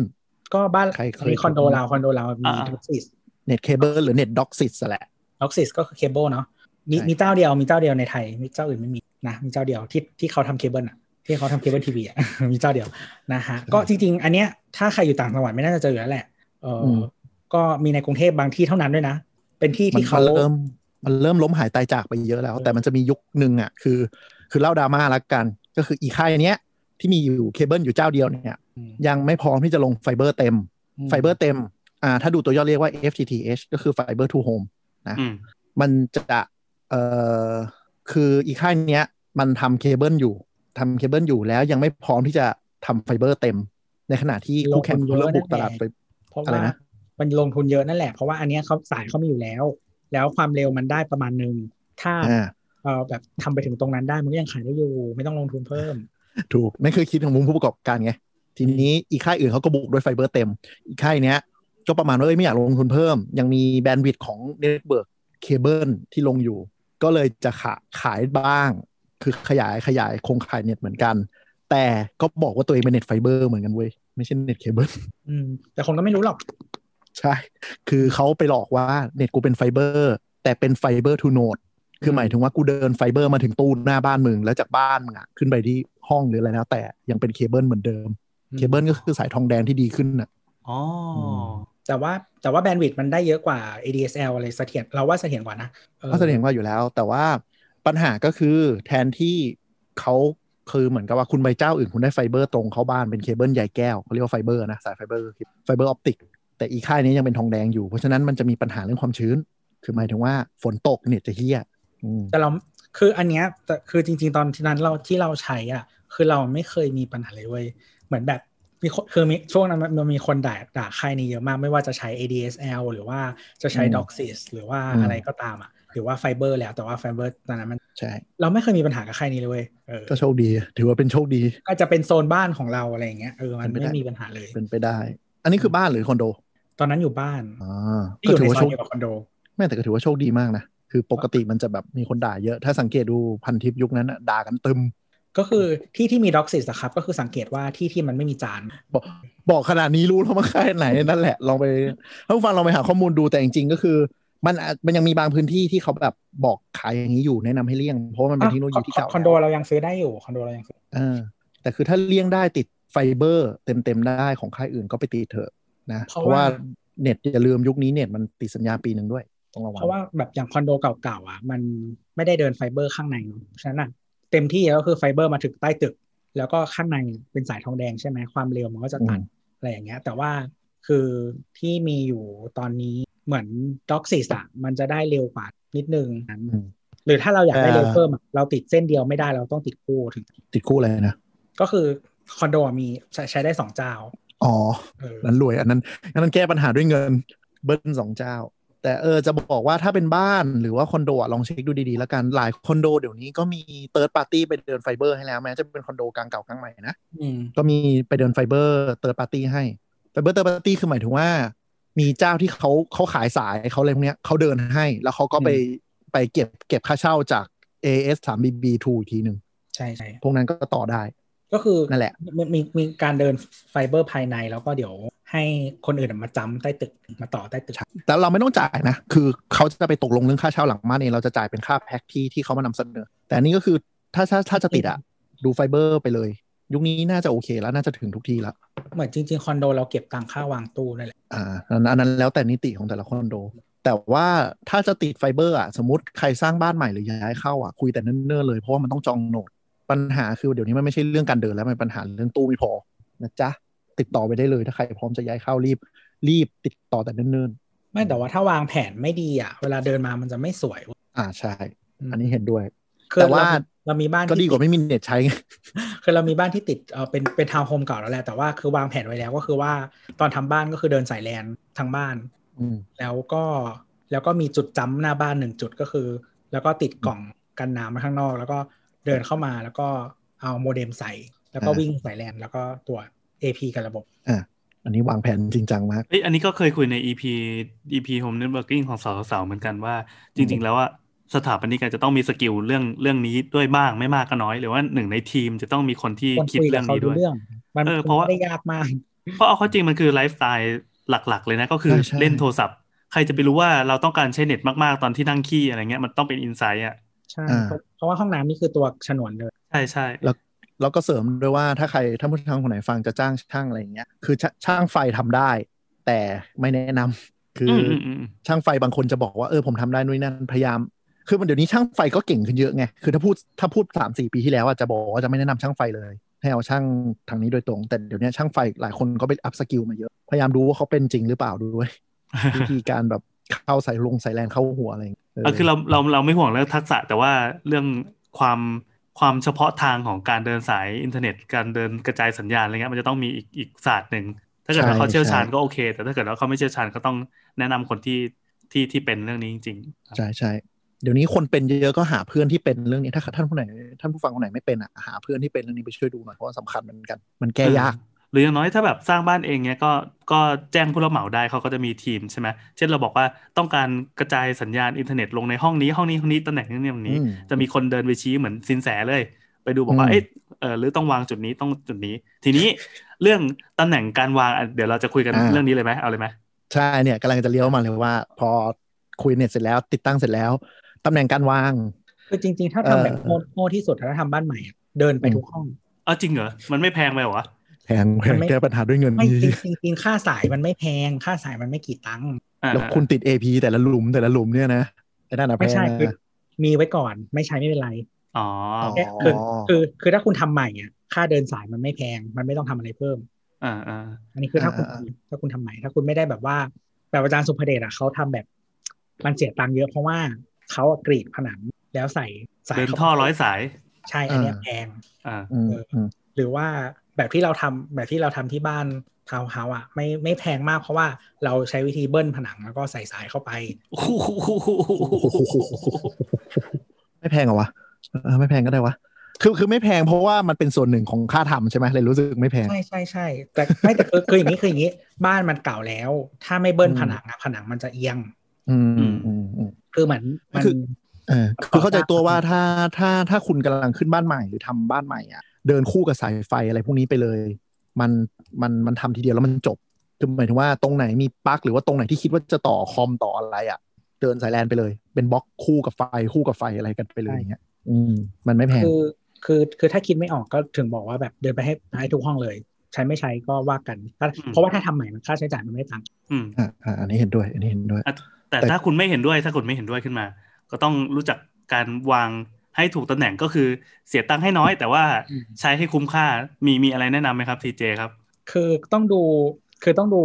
ว่าแต่ละเขาเรียกว่าอะไรเอ่อว่าคุณใช้ชีวิตตรงไหนอะไรยังไงบ้าง คุณต้องแพลนไว้แล้วนะว่า แต่ละห้องอ่ะใช้ใครใช้บ้างใช้กี่คนใช้ทำอะไรบ้าง แล้วมันมีจุดไหนที่คุณสามารถต่อแลนได้เนาะอย่างเช่นแบบจุดติดทีวี หรือว่า อ่า พวกเซตท็อปบ็อกซ์ต่างๆ อันเนี้ยอ่ะสมมติจะต่อแลนวางไว้เลย ไม่จะได้ไม่กินแบนด์วิดต์ตัวไว้อันเนี้ยก็คืออันเนี้ยต้องฟิกซ์เพราะว่าแน่นอนมันมาพร้อมปลั๊กไฟแล้วก็ใส่เพื่อความสวยงามเนาะถ้าคุณไม่แคร์ความสวย อันนี้ก็จะง่ายขึ้น ทีวีสมัยก่อน เดินไปเถอะ เออบ้านสมัยก่อนแล้วกันเขาจะเผื่อสายอากาศทีวีไว้กระจายทุกห้อง อันนี้คือสายอากาศทีวีเราแทบจะไม่ได้ใช้ละ ไม่ได้ใช้เลยที่ทีวีทุกวันนี้เราไม่ต่อสายอากาศเลย เออ ของ ที่บ้านเรายังมีอยู่เพราะว่ามีคุณตาที่ดูอยู่อะไรแบบนั้น เดี๋ยวนี้ เรา ก็ ดู คื ผ่า อ น Apple TV ได้ไง อืมก็แน่คือถ้าเป็นเจนเรามันโอเคไง ถ้าเป็นแบบคุณตาเขาจะอาจจะขอเหลือไว้นิดนึง แต่สุดท้ายก็เอาออกแล้วทุกวันนี้ก็คือเปิดผ่านแอปเขาก็แฮปปี้อยู่ แต่จริงๆสำหรับคนที่บ้านเก่าหน่อยก็พวกสายโทรศัพท์อะสายทีวีพวกเนี้ยเปลี่ยนบล็อกแทนได้เลย อย่างที่อย่างที่สายสายสายอากาศใช่ไหมแล้วก็จะบางคนมีสายโทรศัพท์ สายโทรศัพท์บ้านเนี่ยหลังๆ น่าจะหายกันไปเยอะแล้ว บางคนก็ยกเลิกทิ้งไปเลยอะไรเงี้ย อืมอืม อืม คือจริงๆจะเปลี่ยนร้อยท่อเดิมก็ได้แต่บางทีมันยากต้องดูว่าแบบบ้านมันสร้างแบบมันพอทำได้ยังไงเงี้ยแล้วก็ ใช่ พอดีสายแลนอ่ะมันมีความละเอียดอ่อนกว่าสายอื่นๆ เพราะว่าเดี๋ยวเนี้ยถ้าเป็นรุ่นใหม่ ๆ ที่มันจะรองรับความเร็วเยอะๆมันเป็นไฟเบอร์เนาะข้างในอ่ะ อืม หักไม่ได้ แล้วก็โค้งคือมันมีความโค้งประมาณหนึ่งของมันถ้าโค้งหักกว่านั้นก็คือหักเนี่ย เอ๊ะอันนี้คือเอาดอปะ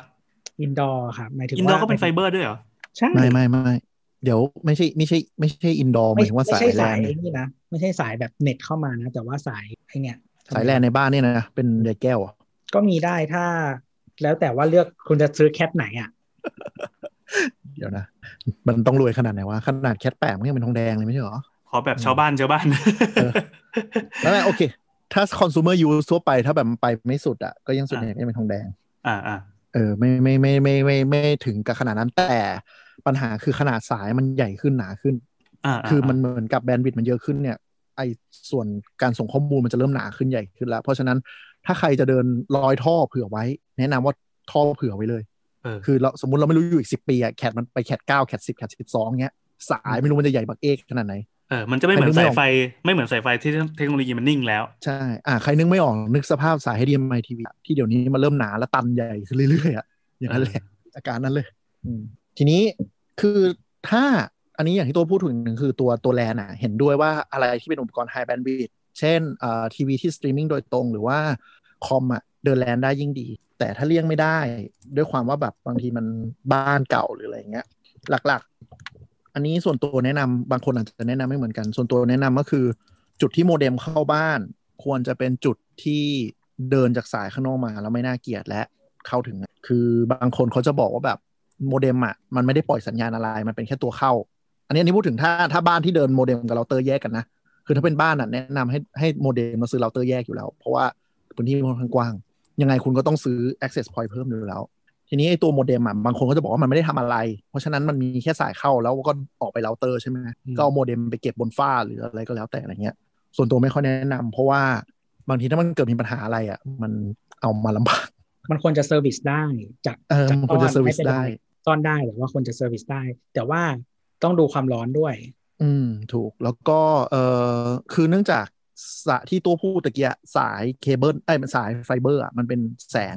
พอมันมันส่งสัญญาณด้วยแสงอ่ะสายมันจะงอไม่ได้ มันจะงอได้นิดนึง เพราะฉะนั้น ถ้าอ จุ ยา ด กแก้ ที่ ข้าง เข้ามา บ้านก็คือเดินไปหน้าบ้านแล้วก็หัก เออ มันจะดังป๊อกเลย นี่คือ เคยหัก มาแล้ว มันจะเป็น มันจะเหมือน เหมือน เหมือนแท่ง แท่งไอเนี้ย แท่งสีงานวัดอะ เวลาหักมันจะ เออ เสียงอย่างนั้น แต่ เลย มันมันจะห่อฉนวนไว้บางๆอ่ะเป็นเหมือน ใช่ สายมันเส้นเล็กๆอะดำๆเล็กๆอ่ะ ใช่ อืม เพราะว่า แล้มันบางเป็นแบนๆอ่ะ ถ้าถ้า คือ แก้ สาย ข้างบ้านหักดูก็คือหักเลย ใช่ ไหม หักจริง คือสายไฟเบอร์ที่ที่ที่ค่ายเขามาเดินให้เราอะมันต้องเล็กและบาง เพราะมันต้องเจาะผนังแล้วมุดนู่นมุดนี่มา เพราะฉะนั้นเขาเลยทำมาบางๆ ซึ่งมันหักง่ายมากมากๆแบบมากจริงๆต้ ถ้า องระ เก วั ลีย ง ดข้างบ้านเดินไปหัก แต่ระวัง ใช่แล้วสาย ว่ามันเป็นบะเขาถ้าเป็นแบบสายโหนดอะไรเงี้ยอยู่ก่อนหน้าบ้านมึงก็คือใช้ไม่ได้นะ ก็คือบ้านเราสวย คือถ้าไปถ้าไปหักผิดคือตายหาทั้งชุมชนน่ะ คุณก็อาจจะโดนเผาบ้านได้ ยุค work from home ด้วยเน็ตดับทีนี้มีการฆ่ากันแน่นอน เฮ้ยตอน EP EP 5G เรายังพูดอยู่เลยว่าเน็ตบ้านกำลังจะไม่สำคัญแล้วอะไรเงี้ยไม่ไม่อันนี้เราอยู่กับความจริงก่อนเรายังไม่อยู่กับอนาคต ก็ไม่จริงๆจริงๆเราเราว่าจริงๆในกรุงเทพตอนนี้อาจจะใช้แทนได้แล้วบางจุดนะแต่ว่าราคามันไม่เท่ากันนะ อืม ราคามันก็ เน็ตบ้าน ยังมีผลอยู่เช่นว่าแบบแล้วเน็ตมืออ่าตัว 5G มันก็ไม่ได้แบบอันลิมิเต็ดโอ้โหคุณแบบสตรีมมิ่งทั้งวันอย่างเงี้ยมันก็หมดนะ อืมอันนี้มีกลไกราคามาบังคับอยู่ อืม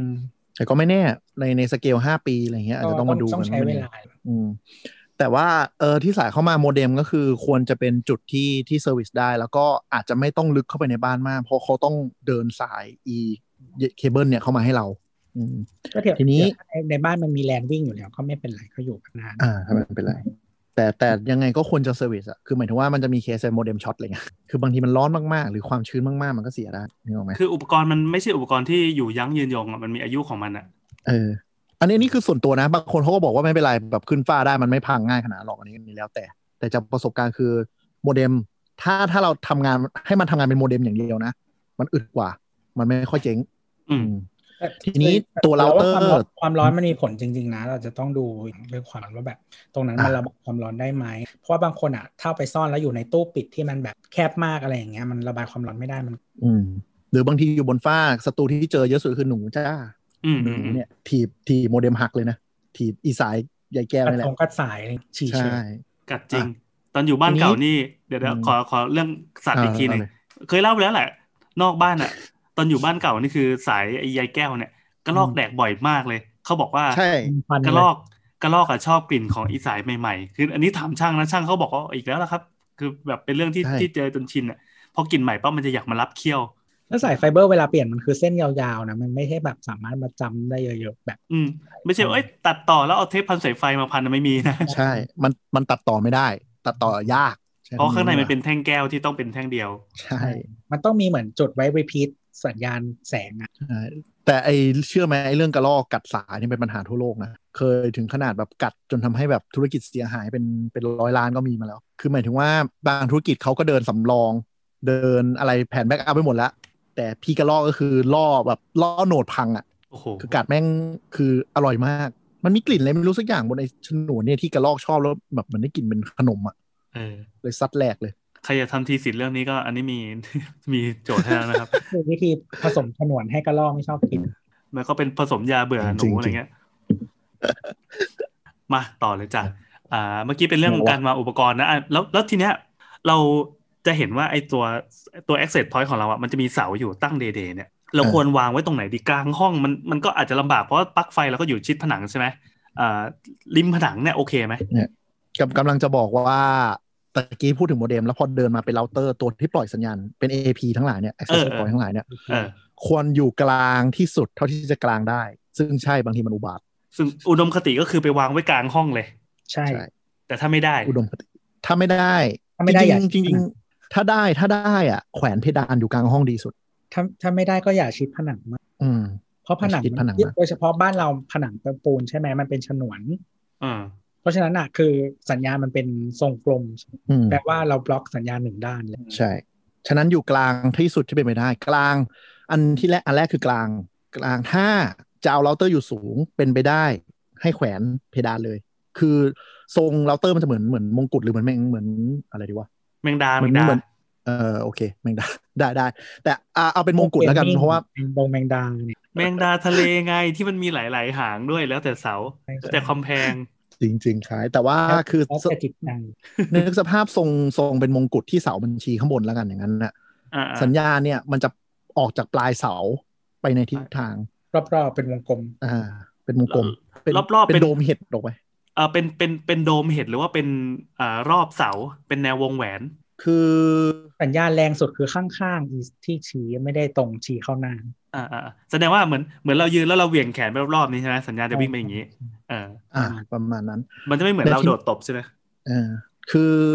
จริง ๆ มันโดด มันคล้าย ๆ โดดตบ แต่ว่ามันเหมือนเป็นวงแหวนตรงที่แนวนอนน่ะชัดสุด แนวนอนจะแรงกว่า อืมใช่ อ่าดังนั้นไม่จำเป็นว่าสมมุติว่าเราอยากให้เอ่อคอมพิวเตอร์ที่ตั้งอยู่กลางห้องแรงเราเอาเสานี่พอยไปที่ตรงนั้นเลย อันนี้ไม่ใช่ ด้านข้างเสาให้ เออ อ๋อไม่ไม่ไม่ใช่ว่าเอาปลายเสาชี้ไปแบบไม้เสกคาถาอย่างนี้ไม่ได้ สมมติเรานั่ง อ่า ข้างๆเพื่อให้เสาชี้ขึ้น อ่าก็คือเอาเสาหัน 90 องศาใส่ อ่า ประมาณนั้น อ่ะ แต่ โอเค จริงๆอ่าส่วนใหญ่คู่มือหลายคนไม่ค่อยอ่านคู่มือกัน การวางเสา ใคร ที่ จะ ดี ไป ที่สุด อ่าน นั่นแหละคือจะบอกว่าทุกเราเตอร์ ทุกตัว ทุก access point จะมีวิธีการวางเสาที่ถูกต้องไปเปิดอ่านซะ อ้าวเหรอไอ้ตัว แต่ ที่เพิ่งซื้อนี่ก็ไม่ได้ เขามีคำนวณมุมป้าหมายถึงว่า คือเสาคือปริมาณเสาเนี่ยมันมีผลต่อการกวนกันด้วย มันก็จะมีคำนวณมุมนะ โห ต้อง แต่ มันไม่ หลักๆ มันไม่ล็อกมาให้เลยวะ ถ้าหาคู่มือไม่ได้หรืออะไรไม่ได้ปุ๊บ หลักๆ คือทำให้มันกลาง 45 องศา แต่มันไม่เสมอไปนะ ต้องดูยิ่งยิ่งหลายเสา มันจะมีวิธีวิธีการดัดเสาต่างกัน อ้าวเหรอ ใช่ คือสมมติอย่างรุ่นที่เป็นสี่เสาข้างหลัง เขาก็จะบอกว่าให้เอาเสาริมสุดเอียง 45 องศาออก แล้วสองเสากลางตั้งตรงขึ้นมา อย่างเงี้ย แต่ละ อ่า รุ่นจะมีวิธีการดัดเสาทั้งหมด ไปเปิดคู่มือซะ มีแน่ๆ คือล่าสุด หลายคนไม่รู้ ไอ้อันที่ใช้ปัจจุบันน่ะเป็นของยี่ห้อสอมอเจ็ดเสาเว้ย ไม่รู้จะวางยังไงเลย เออ แบบ รูปทรงแบบ ก็เลยสรุปว่าเฉลี่ยเฉลี่ยกันให้มันแบบบลูมออก แต่เข้าใจ ใช่ ว่ารุ่นใช่ใช่ รุ่นใหม่ ๆ อย่างของที่พี่แอนอะแต่ละเสาอาจจะเป็นคนละสัญลักษณ์กันนะ อ๋อเหรอ ถูกต้องถูกต้อง อ๋ออ๋ออ๋ออ๋ออ๋อ เพราะฉะนั้นอ่ะวิธีการวางเสามันก็จะยิ่งมีผล เพราะว่าสัญญาณแต่ละตัวมันคนละอันกัน อ่า ใช่ ส่วนใหญ่คู่มือคู่มือจะมีหมดว่าให้วางท่าไหน ถ้าวางได้ คือคือสมมติไม่มีจริงๆอ่ะพยายามกางเสาให้เหมือนเป็นมุม 45 องศาเสาพวกนี้มันจะล็อก 45 องศาได้ พยายามกาง 15 องศากางให้มากที่สุด ก็คือแบบที่พี่แอนทำอ่ะโอเค เออเออ คือไปเจอบางบ้านไม่รู้จับรวบเสาเป็นแนวตั้งหมดอันนั้นน่ะเฮีย อ๋อ นั่นคือเลวร้ายเลยอ่ะคือจะเห็นแบบเสาเป็นเข้าไปเหมือนแบบเหมือนเหมือนทูบหรืออะไรสักอย่างเดี่ยวขึ้นมาอันนั้นคือแย่สุดนะท่านผู้ฟังคนไหนฟังก็อย่าลืมไปลองเซตอัพเปิดคู่มือนะลอง ก็แต่ว่า ลอปรับ จริง ดู ๆ มันก็เดี๋ยวนี้เดี๋ยวนี้หลาย ๆ เจ้าอ่ะจะชอบทำ internal antenna กันเยอะเพื่อความสวยงาม คือยังไงครับ เสาภายใน เสาอยู่ข้างใน เสาภายในก็ อืม อุปกรณ์ชิ้นอื่น ๆ ของเราที่ไม่ใช่ access point อ่ะคอมเคิร์มนี่นั่นอ่ะ ก็คือเป็น internal antenna หมดนะก็คือมันไม่ได้มีเสายื่นออกมาเนาะมันแค่เป็นเหมือนแบบสายไฟอยู่ข้างในอ่ะเออแล้วก็แต่ว่า เอ่อพวกพวกตัว access point อะครับ มันจะมีมีที่วางเสาเพราะมันตัวใหญ่กว่ามือถงมือถือแล้วมันก็ อืม จะมีที่วางเสาได้หลายอัน สมมติตัวหนึ่งมี 3 4 เสาอย่างเงี้ยเขาก็จะวางแนวแบบขัดกันไปมา เพื่อให้มันกระจายสัญญาณได้เยอะที่สุดอยู่แล้ว อ๋อ อันนี้คือคิดไว้เรียบร้อยแล้ว เสร็จปั๊บเขาก็เอาเอาทรงกระบอกมาครอบ แล้วเอาทรงอะไรสักอย่างมาครอบไม่ให้เราเห็น เราก็ไม่ต้องเสียเวลาไปนั่งดัดเสามัน ถูกถูกแต่ว่าคือถ้าเทียบกันจริง ๆ แล้วอะโดยประสิทธิภาพอะมันก็อาจจะไม่ดีเท่า ถ้าถ้าใช้ เปื่อยๆ ไฟเท่ากันอะ เออเออ อืม เพราะมันโดนโดน แต่ ป ว่า ฏิกบังแล้วหนึ่งชั้น ใช่ ก็ใช้ แต่พลาสติ กำลังกไม่ค่อยมีผลเยอะหรอกแต่ว่ามันแค่เหมือนถึงว่าตัว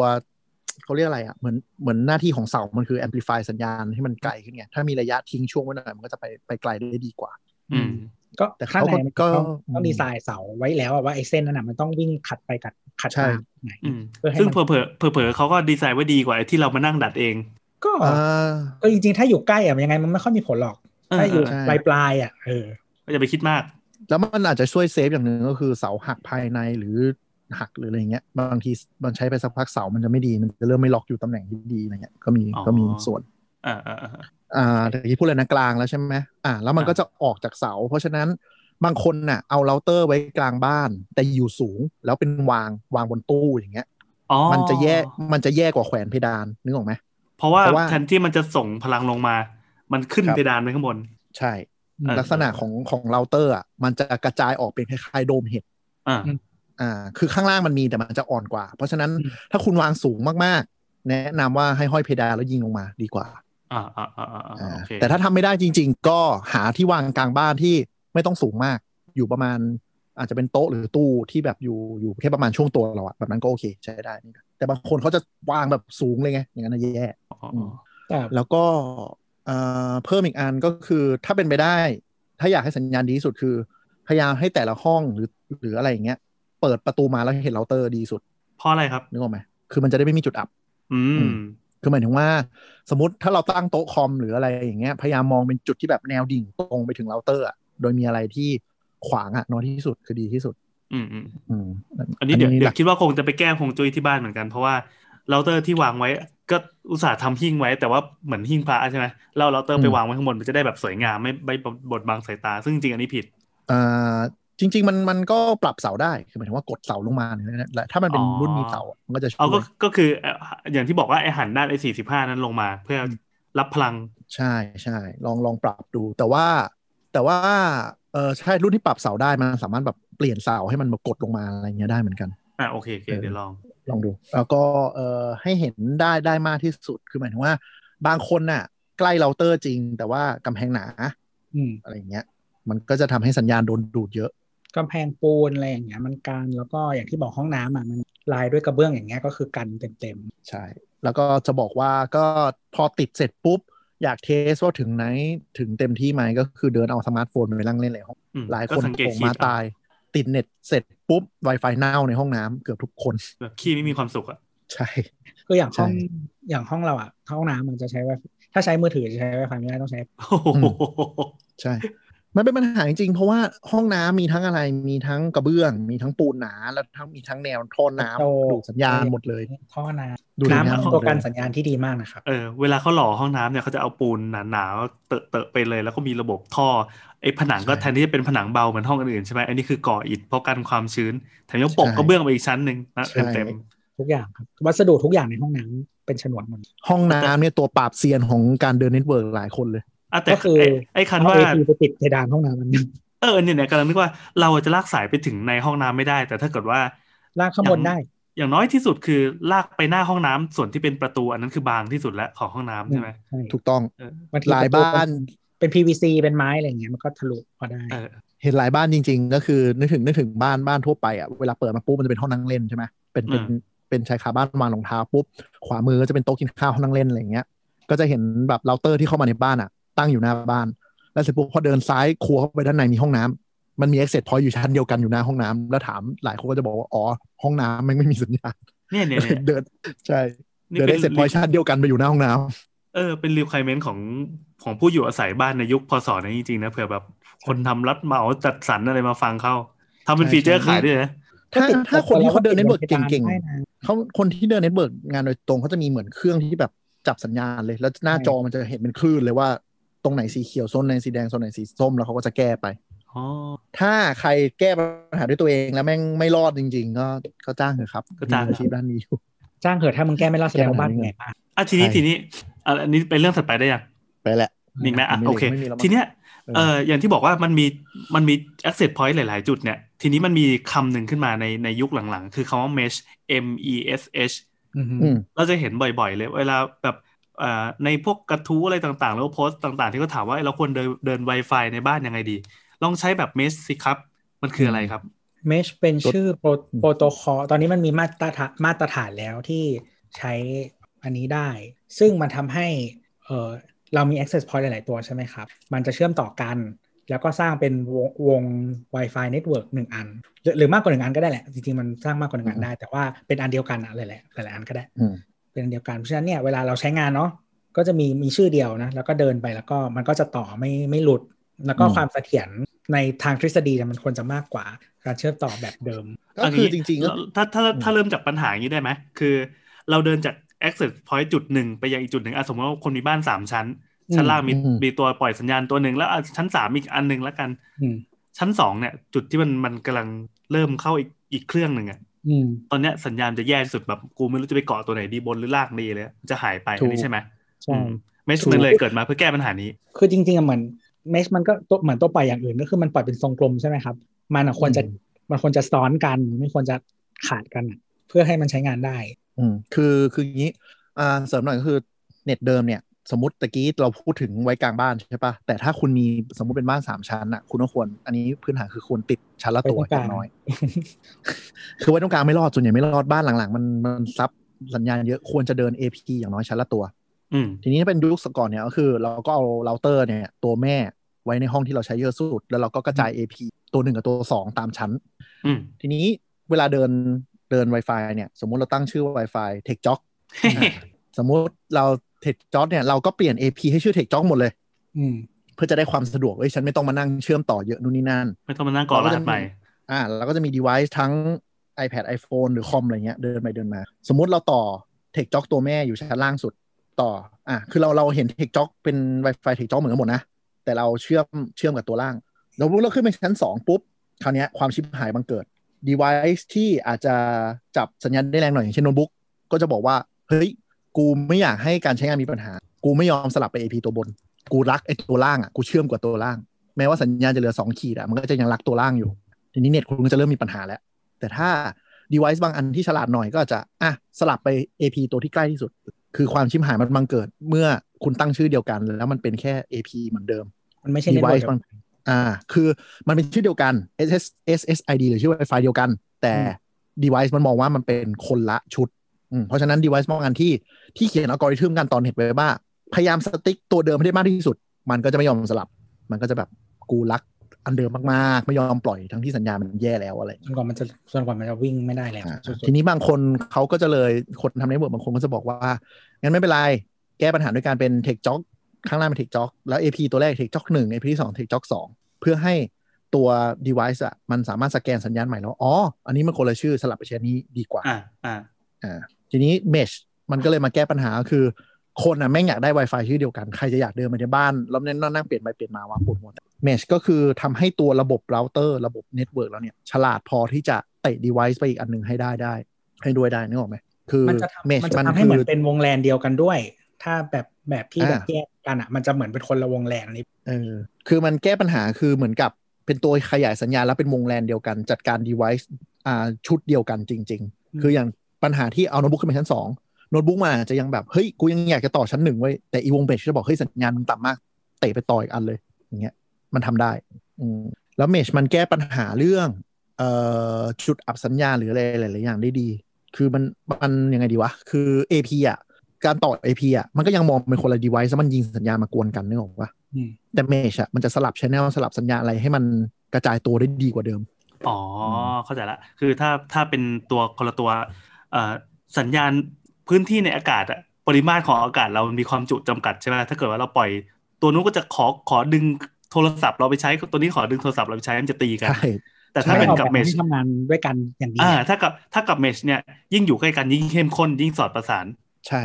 คือไอตัวตัวตัวจัดการเมชอะตัวแม่มันจะช่วยช่วยคอยดูว่าแบบ เฮ้ย อันนี้อยู่ตรงไหนสัญญาไม่ดีแล้วเตะไปจับตัวเบอร์สองจะดีกว่าไหมเตะไปจับเบอร์สามดีก ด้วว่าย ไหม เออซึ่ง เก่ง ซึ่งทั้งหมด ช่วยคิ นี่ ดด้วย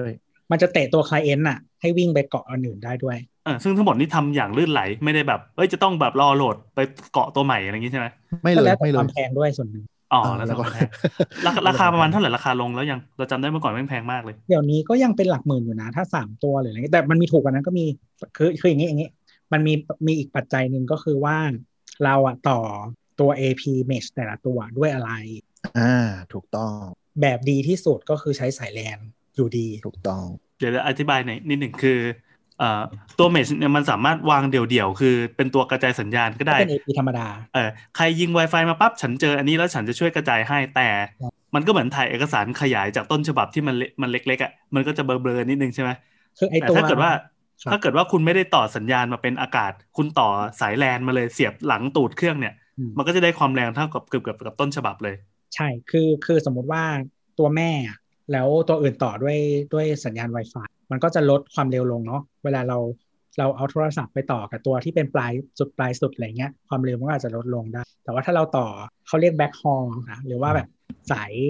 สายแบบหลังบ้านอะด้วย ด้วยแลนอะความเร็วมันไม่ถูกลดลงเนาะ มันจะเถียนกว่า คือคืออ่าเดี๋ยวอันนี้อันนี้อาจจะเลี้ยวไปนิดนึงคืออาจจะต้องอธิบายว่า Wi-Fi อ่ะมันมี 2 คลื่นหลักๆ คือ 2.4 กับ 5 อืม 5.0 คือเดี๋ยวนี้เวลาตั้ง Wi-Fi จะเห็นอยู่แล้วเราว่า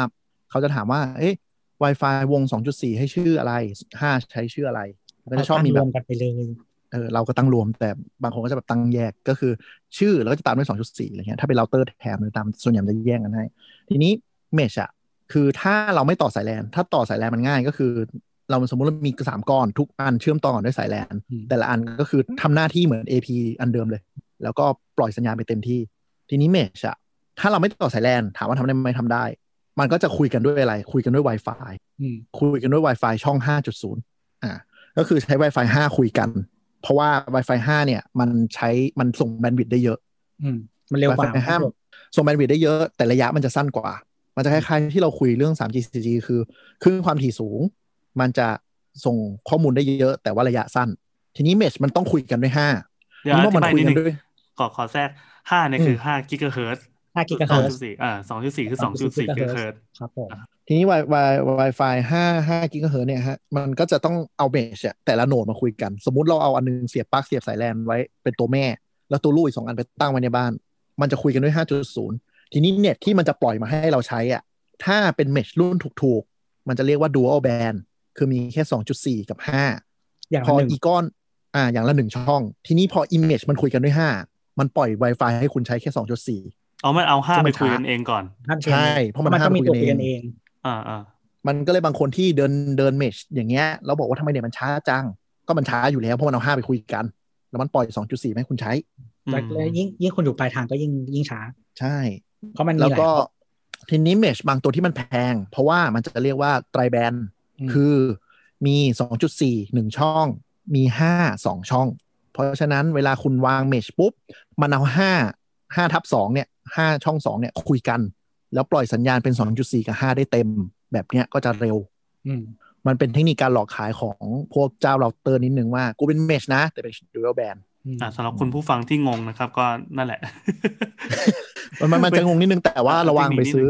เวลาไปซื้อก็คือถ้า สรุป คุณถ้าคุณ ของของแพงมันก็มีวิธีการจัดการสัญญาณคลื่นดี มันก็แอบใช้คลื่นที่ตัวหนึ่งเอาไว้คุยกันเพื่อจะใช้ต่อกันให้เป็นวงวงๆอ่ะ แต่ถ้า คือ เกิดว่าเป็นตัวที่ถูกมันก็จะดันเอาตัวที่เราจะต้องใช้ในการเล่นเน็ตอ่ะไปไปคุยกันซะก่อน ก็คือมันก็จะรองรับเอ่ออุปกรณ์ได้เยอะกว่า รองรับมันเสถียรกว่า แล้วก็ความเร็วอินเทอร์เน็ตได้มากกว่า แล้วก็ อืม การส่งสัญญาณกันเองหมายถึงว่าถ้าเราไม่ต่อเน็ตหรือว่าคุยกันเองในวงแลนอ่ะ มันก็เร็วกว่า ใช่ คือคือจะเสริมความแสบนิดนึงคืออีค่ายทำเมชคือเวลาเราซื้อ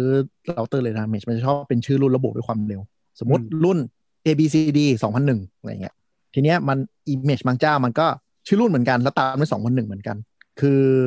มันเป็น 2001 ที่มันคุยกันเองไม่ได้เป็นเน็ตมาให้เราใช้ อืม เข้าใจปะคือมันเป็นดูอัลแบน2001 ไม่ได้เป็นไตแบน2001 แล้วราคามันจะหันเจ้าอื่นกับแบบบางทีเกือบครึ่งอะ อืมอืม เพราะฉะนั้นเวลาไปซื้อที่ร้านเลยแล้วโดนโดนแบบเขาบอกว่านี่สองพันหนึ่งเหมือนกันดูดี ก็ให้ให้ทำหน้ามีความรู้แล้วก็ถามอันนี้ไตรแบนหรือเปล่าครับ ๆอ่าใช่ ที่กล่องหน่อยก็ได้มันก็จะมีบอกว่ามันมีกี่แบรนด์แล้วแต่ละอันมันเร็วเท่าไหร่อะไรเงี้ยมันจะมันจะเป็นบวกเลขให้ดูอ่ะคือชื่อรุ่นมันจะเป็น อ่า บวกมาแล้ว ใช่ แต่ดีเทลมันจะเป็นบวกแยกเช่นแบบพันแปดบวกสองพันหกอะไรเงี้ย เออ จริง อันนี้อันนี้อันนี้เป็นความเร็วของวงการนี้มากคืออ่าเน็ตหมื่นสี่อะไรเงี้ย แต่เป็นหมื่นสี่ก็คือแบบความเร็วแต่ละแต่ละช่องเอามารวมกัน เพราะฉะนั้นมึงใช้ไม่มีทางเร็วถึงหมื่นสี่อะไรเงี้ย เออ แล้วมีแสบกว่านั้นอีกนะบางเจ้าคือเร็วแต่คือกูเพิ่มสองจุดสี่มาเป็นสองอันให้ ซึ่งแบบใครมันจะใช้ ไรู้ สอง มี จุด ทำ สี่ ไม สองอันวะ มีอะไรเยอะแยะ ใช่คือแม่งเร็วว่ากวงการนี้เป็นวงการต้มหมูนะครับต้องระวัง ใช่ใช่ใช่เอาเอาจริงๆ คือพอฟังมาถึงเนี้ยเราก็เชื่อว่าคุณผู้ฟังที่ยังไม่เคยได้ยินคำศัพท์เหล่านี้มาก่อนก็ก็ต้องงงแน่นอนอะ อย่าบอกว่าคุณผู้ฟังงงเลยคือเราเองก็งงเหมือนกัน คือ เวลาเข้าไปคอนฟิกไอตัวตัว Wi-Fi เราเตอร์อะไรต่างๆ เนี่ยไม่งมีแต่ศัพท์ที่แบบมึงไม่เผื่อให้ชาวบ้านเข้าใจเลยหรือ ใช่ ไงวะ ใช่ แม้กระทั่งไป นข้สีย Google มา เองก็ยังไม่เก็ตเลย มันจะมีแบบตัวที่แบบเซตผิดแล้วตายอ่ะ เยอะมากเลย ก็คือคือเดี๋ยวนี้มันก็เป็นเทรนด์อันหนึงที่เขาพยายามทำอย่างเช่น ตั้งแต่หน้าตาที่แบบเสาไว้ข้างในพวกเมชส่วนใหญ่เสาไว้ข้างในกับ อ่า เพื่อความสวยงามเราจะวางตรงไหนก็ได้วางตรงกลางบ้านได้ในหน้าต่างเนี้ยแล้ว อ่า ก็มีโอ้มีแอป ซึ่งบางเจ้าอ่ะ หมายถึงว่าเซตผ่านเว็บได้เซตผ่านแอปได้ แต่แอปจะเซตได้น้อยกว่า แต่ว่ามันง่าย อืม นี่ก็แล้วแต่เจ้า เออจริง ๆ อันนี้สองลองสังเกตดูหลังๆไปซื้อ Access Point มาตัวหนึ่งแล้วพออันนี้เป็นยี่ห้อจีนเลยนะ แต่พอเขาให้แอปมาเออก็ลองเข้าไปเซตก็ไม่ได้คิดว่ามันจะมีอะไร แต่เฮ้ยมันคุยด้วยภาษามนุษย์ว่ะ อืม อันนี้ชอบมากชอบมากคือยุคหลังๆ เราจะเริ่มเข้าใจง่ายกับมันละเพราะว่ามันก็คงมีคนที่แบบเริ่มรู้สึกว่าเราจะต้องก้าวเข้าสู่โลกยุคใหม่ที่ไม่ต้องเนิร์ดมากก็ได้ ยี่ห้อนี้ครับ ตัวตอนนี้ เซ็แร กำลัง ตัวตอนนี้กำลังเปิด AirPort Utility นะครับ เป็นแอปเฉพาะของคนใช้เราเตอร์ Apple ซึ่งเราเตอร์ Apple เนี่ยมันแทบจะเลิกขายมานานแล้วก็ยัง เลือกขาย ตัวก็ยังอวดด้วยความภาคภูมิใจ คนมันรักกันนะ เป็นผู้มาก่อนการตอนตอนที่ไม่มีใครเขาทำแอปอ่ะ เออ เออ นั่นแหละ แต่ว่าใช้ใช้แอปแอปมันง่ายจริง คือ ใช่ เท่าที่จำเป็นอ่ะ คือมีแค่ชื่อ Wi-Fi แล้วก็ดูสถานะ ที่ที่จำเป็นบานก็ไม่มีใน AirPort Utility อ่ะ เอออ ม อืม คือของ เออ เราอ่ะ ที่เราใช้อ่ะมันมันเหมือนเมชแต่มันยังไม่ใช่เมชอ่ะมันตอนนั้นมันยังไม่มีมาตรฐาน คือ แต่ว่า Apple ผู้มาก่อนการ ใช่ใช่คือ Apple ทำเอง เพราะฉะนั้นมันต่อกับ Apple ได้เท่านั้น โอ้โหโคนแอปเปิล หมายถึงว่าหมายถึงว่าต่อต่ออันอื่นนะต่อได้ แต่การต่อด้วย Apple น่ะจะทำให้ฟังก์ชันพวก manage พวกเตะไปมาจัดสรรแบนด์วิดต์อะไรพวกเนี้ยทำได้ อันอื่นมันก็จะโง่เห็นเป็น AP ปกติ คือจะให้มาจอยเน็ตเวิร์กแล้ว X- Apple มันใช้คำว่า extend network ก็คือสร้างให้เป็นเน็ตเวิร์กก้อนเดียวแล้วก็ใหญ่ขึ้นเนาะเออต้องเป็นต้องเป็น AirPort ด้วยกันเท่านั้นอืมถึงจะถึงจะใช้อันนี้ได้ แล้วก็ก็จะเป็นหนึ่งเน็ตเวิร์กนี่แหละ ก็เหมือนเมชที่บอกตะกี้แล้วมันก็จะเห็นทุกอย่างหมด โอเค อ่ะอย่าง เจอแต่ตะกี้ที่ที่ อ่ะครับ เพี้ยนว่าไง กำลังกำลังย้อนกลับไปเมื่อกี้ที่มันมี 2.4 กับ 5 ซึ่งอันนี้น่าจะเป็นสิ่งที่ อ่า เราน่าจะได้เจอนะ เวลาไปร้านกาแฟเสร็จปั๊บเขาบอกอ่ะให้ Wi-Fi ให้รหัสรหัส Wi-Fi มา แล้วมันจะเจอรหัสที่มันเป็น 2.4 และ 5 เนี่ยเราควรจะเลือกต่อเลย ห้า ใช่ เป็นไม่ได้ถ้าถ้าได้ก็เอาห้า ถ้าห้าสัญญาณแรงกว่าต่อไม่มีปัญหาต่อห้าเลย เพราะว่าคอนเทนต์ยุคนี้ 2.4 เริ่มเอาไม่อยู่แล้ว ทำไมอ่ะมันต่างกัน เดี๋ยว มา นี้ กเล มือยเหร ถื อ อถูกๆมันก็มีห้าหมดแล้วใช่ปะ ใช่ เดี๋ยวนี้มีห้าหมดแล้วเป็นดูดูหมดแล้ว เข้าใจว่าหน้าประมาณสองสามปีที่ผ่านมาเนี่ยห้าละ คือคือ Wi-Fi 2.4 อ่ะ ความเร็วในสเปคมันได้เท่าไหร่วะ มันมันเยอะแต่ว่าพอมันกลายมาเป็นสัญญาณจริง ๆ กว่าจะมาถึง device เราอ่ะ มันน้อยมาก อ๋อ ม คือหมายความว่าตัวต้นทางมันก็มันก็เร็วอยู่หรอก แต่ว่าพอวิ่งผ่านอากาศมันด้วยความ ความถี่ 2.4 กิกะเฮิรตซ์เนี่ย มันก็ถูกหั่นถูกอะไรไป จนมาถึงเรา การโหลดข้อมูลก็จะช้ากว่าอย่างเงี้ยเหรอ อ่ารู้สึกมันจะสามร้อยเมกคือเวลาแบบ อุ้ย บาก็งเห ค ลือนเฟือแล้ว เรา นี่ อ่าใช่ แต่มันมาถึงดีไวซ์เราจริงมันมันใช้สูตรอะประมาณหารสิบได้เลย อันนี้คิดเร็วๆนะมันจะมีวิ อ๋อ วิธีสูตรคำนวณอยู่ ว่าแบบ เออ มือถือเรามีกี่เสาระยะห่างเท่าไหร่สัญญาณเป็นยังไงอะไรอย่างเงี้ย มันมีขึ้น แต่คือ คว แบ ม บ เยอะด้วย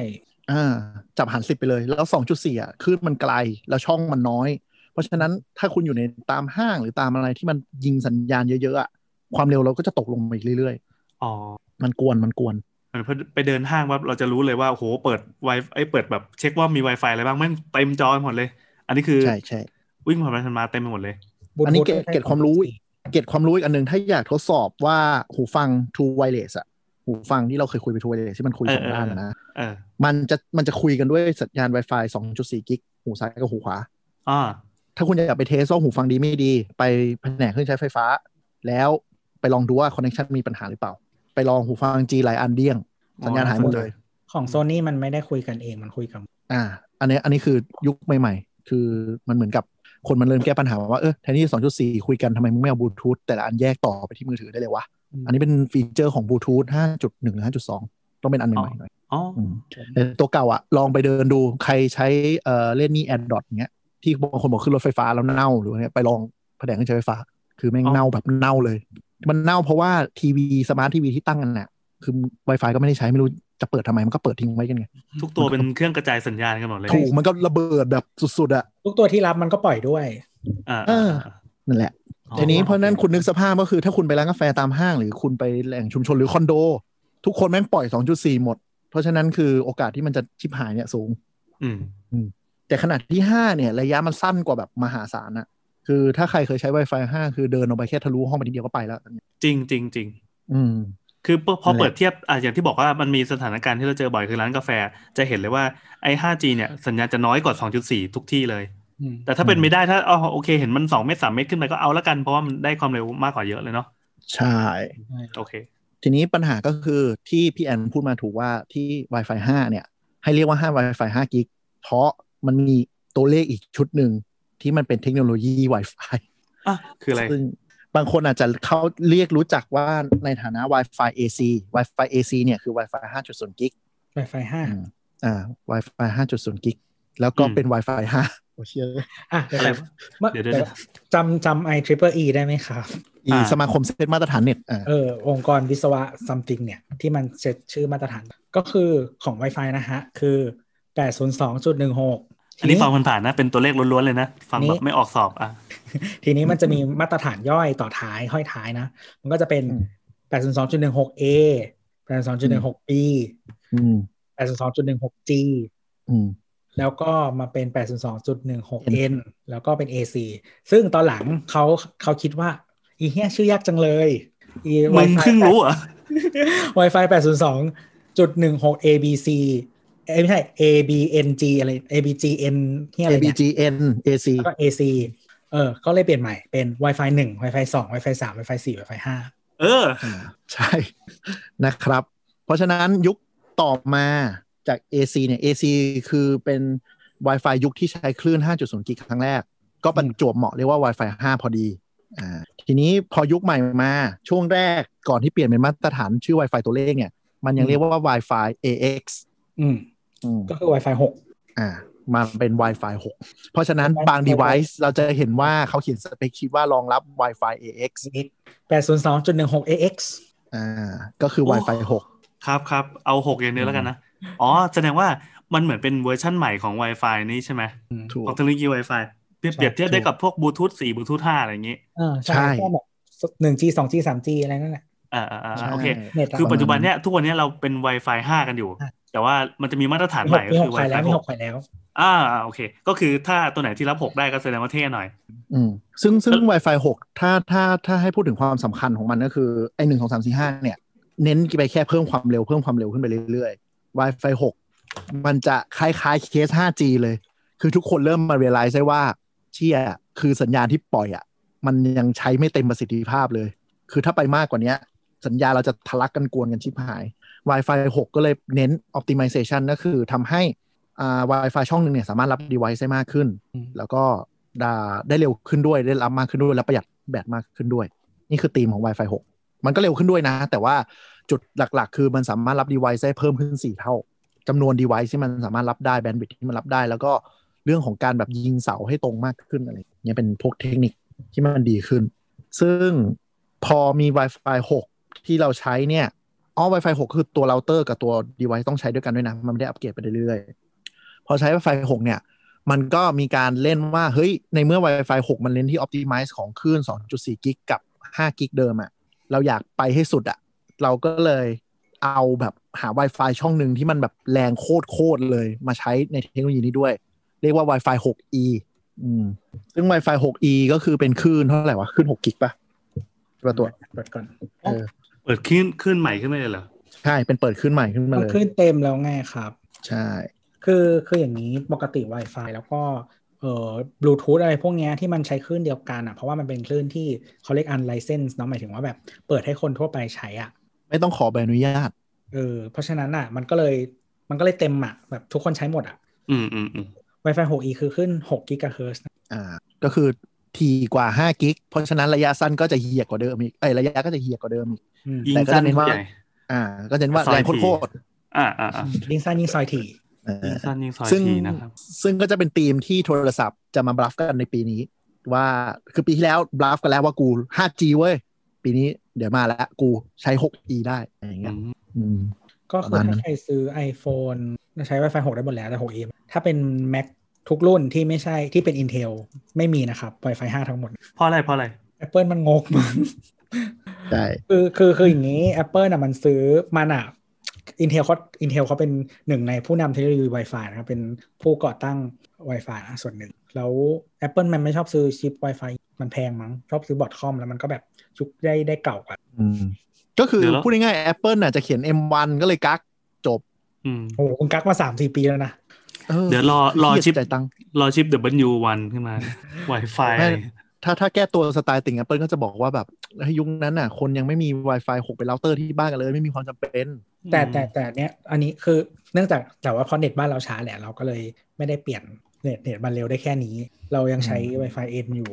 อืมวิธีแก้ปัญหาของตัวก็คือย้ายบ้านให้มีเน็ตใหม่ เดี๋ยวย้ายแล้วเดี๋ยวย้ายแล้วเดี๋ยวย้าย แล้วก็เดินสายรอไว้ก่อนเลย ก็ Wi- Wi-Fi N ก็คือ 2.4 ตัวสุดท้ายก็คือ 300 เมกนั่นแหละ มันใช้มันปล่อย 5 กิกได้ปล่อย5 N ได้แล้วใช่ไหม ได้เล ได้ ยเอ็นเป็นเอ็นน่าจะเป็นตัวแรกที่มี 5 กิกแบบ อ่ะ เออ N เป็น 5 กิกตัวแรก ใช่ใช่ ก็เนี่ยมันเป็น AirPod Extreme ของเราปี 2011 เก่าจริง แต่ยังใช้ได้อยู่ เออเออก็นั่นแหละหลักๆ แต่ว่าทีนี้ Wi-Fi หลังจากนี้มันก็จะเร็วขึ้นแรงขึ้นพอสมควรเพราะว่า 6e ก็จะเน้นแบนด์วิดต์แล้วก็อีตัว Wi-Fi 6 อ่ะ คือถ้าถ้าตัวปล่อยมันเริ่มขยับกันไป Wi-Fi 6 เร็ว แล้วดีไวซ์ทั้งหมดมันเริ่มขยับไปอ่ะมันจะช่วยเรื่องเรื่องแบนด์วิดต์ที่เรากล่าวว่ามีปัญหาเนี่ยจะช่วยได้เยอะ optimization จะดีขึ้นเยอะ แต่คือคนคนทั่วไปจริง ๆ มันไม่ได้จำเป็นต้องเปลี่ยนตาม เพราะว่า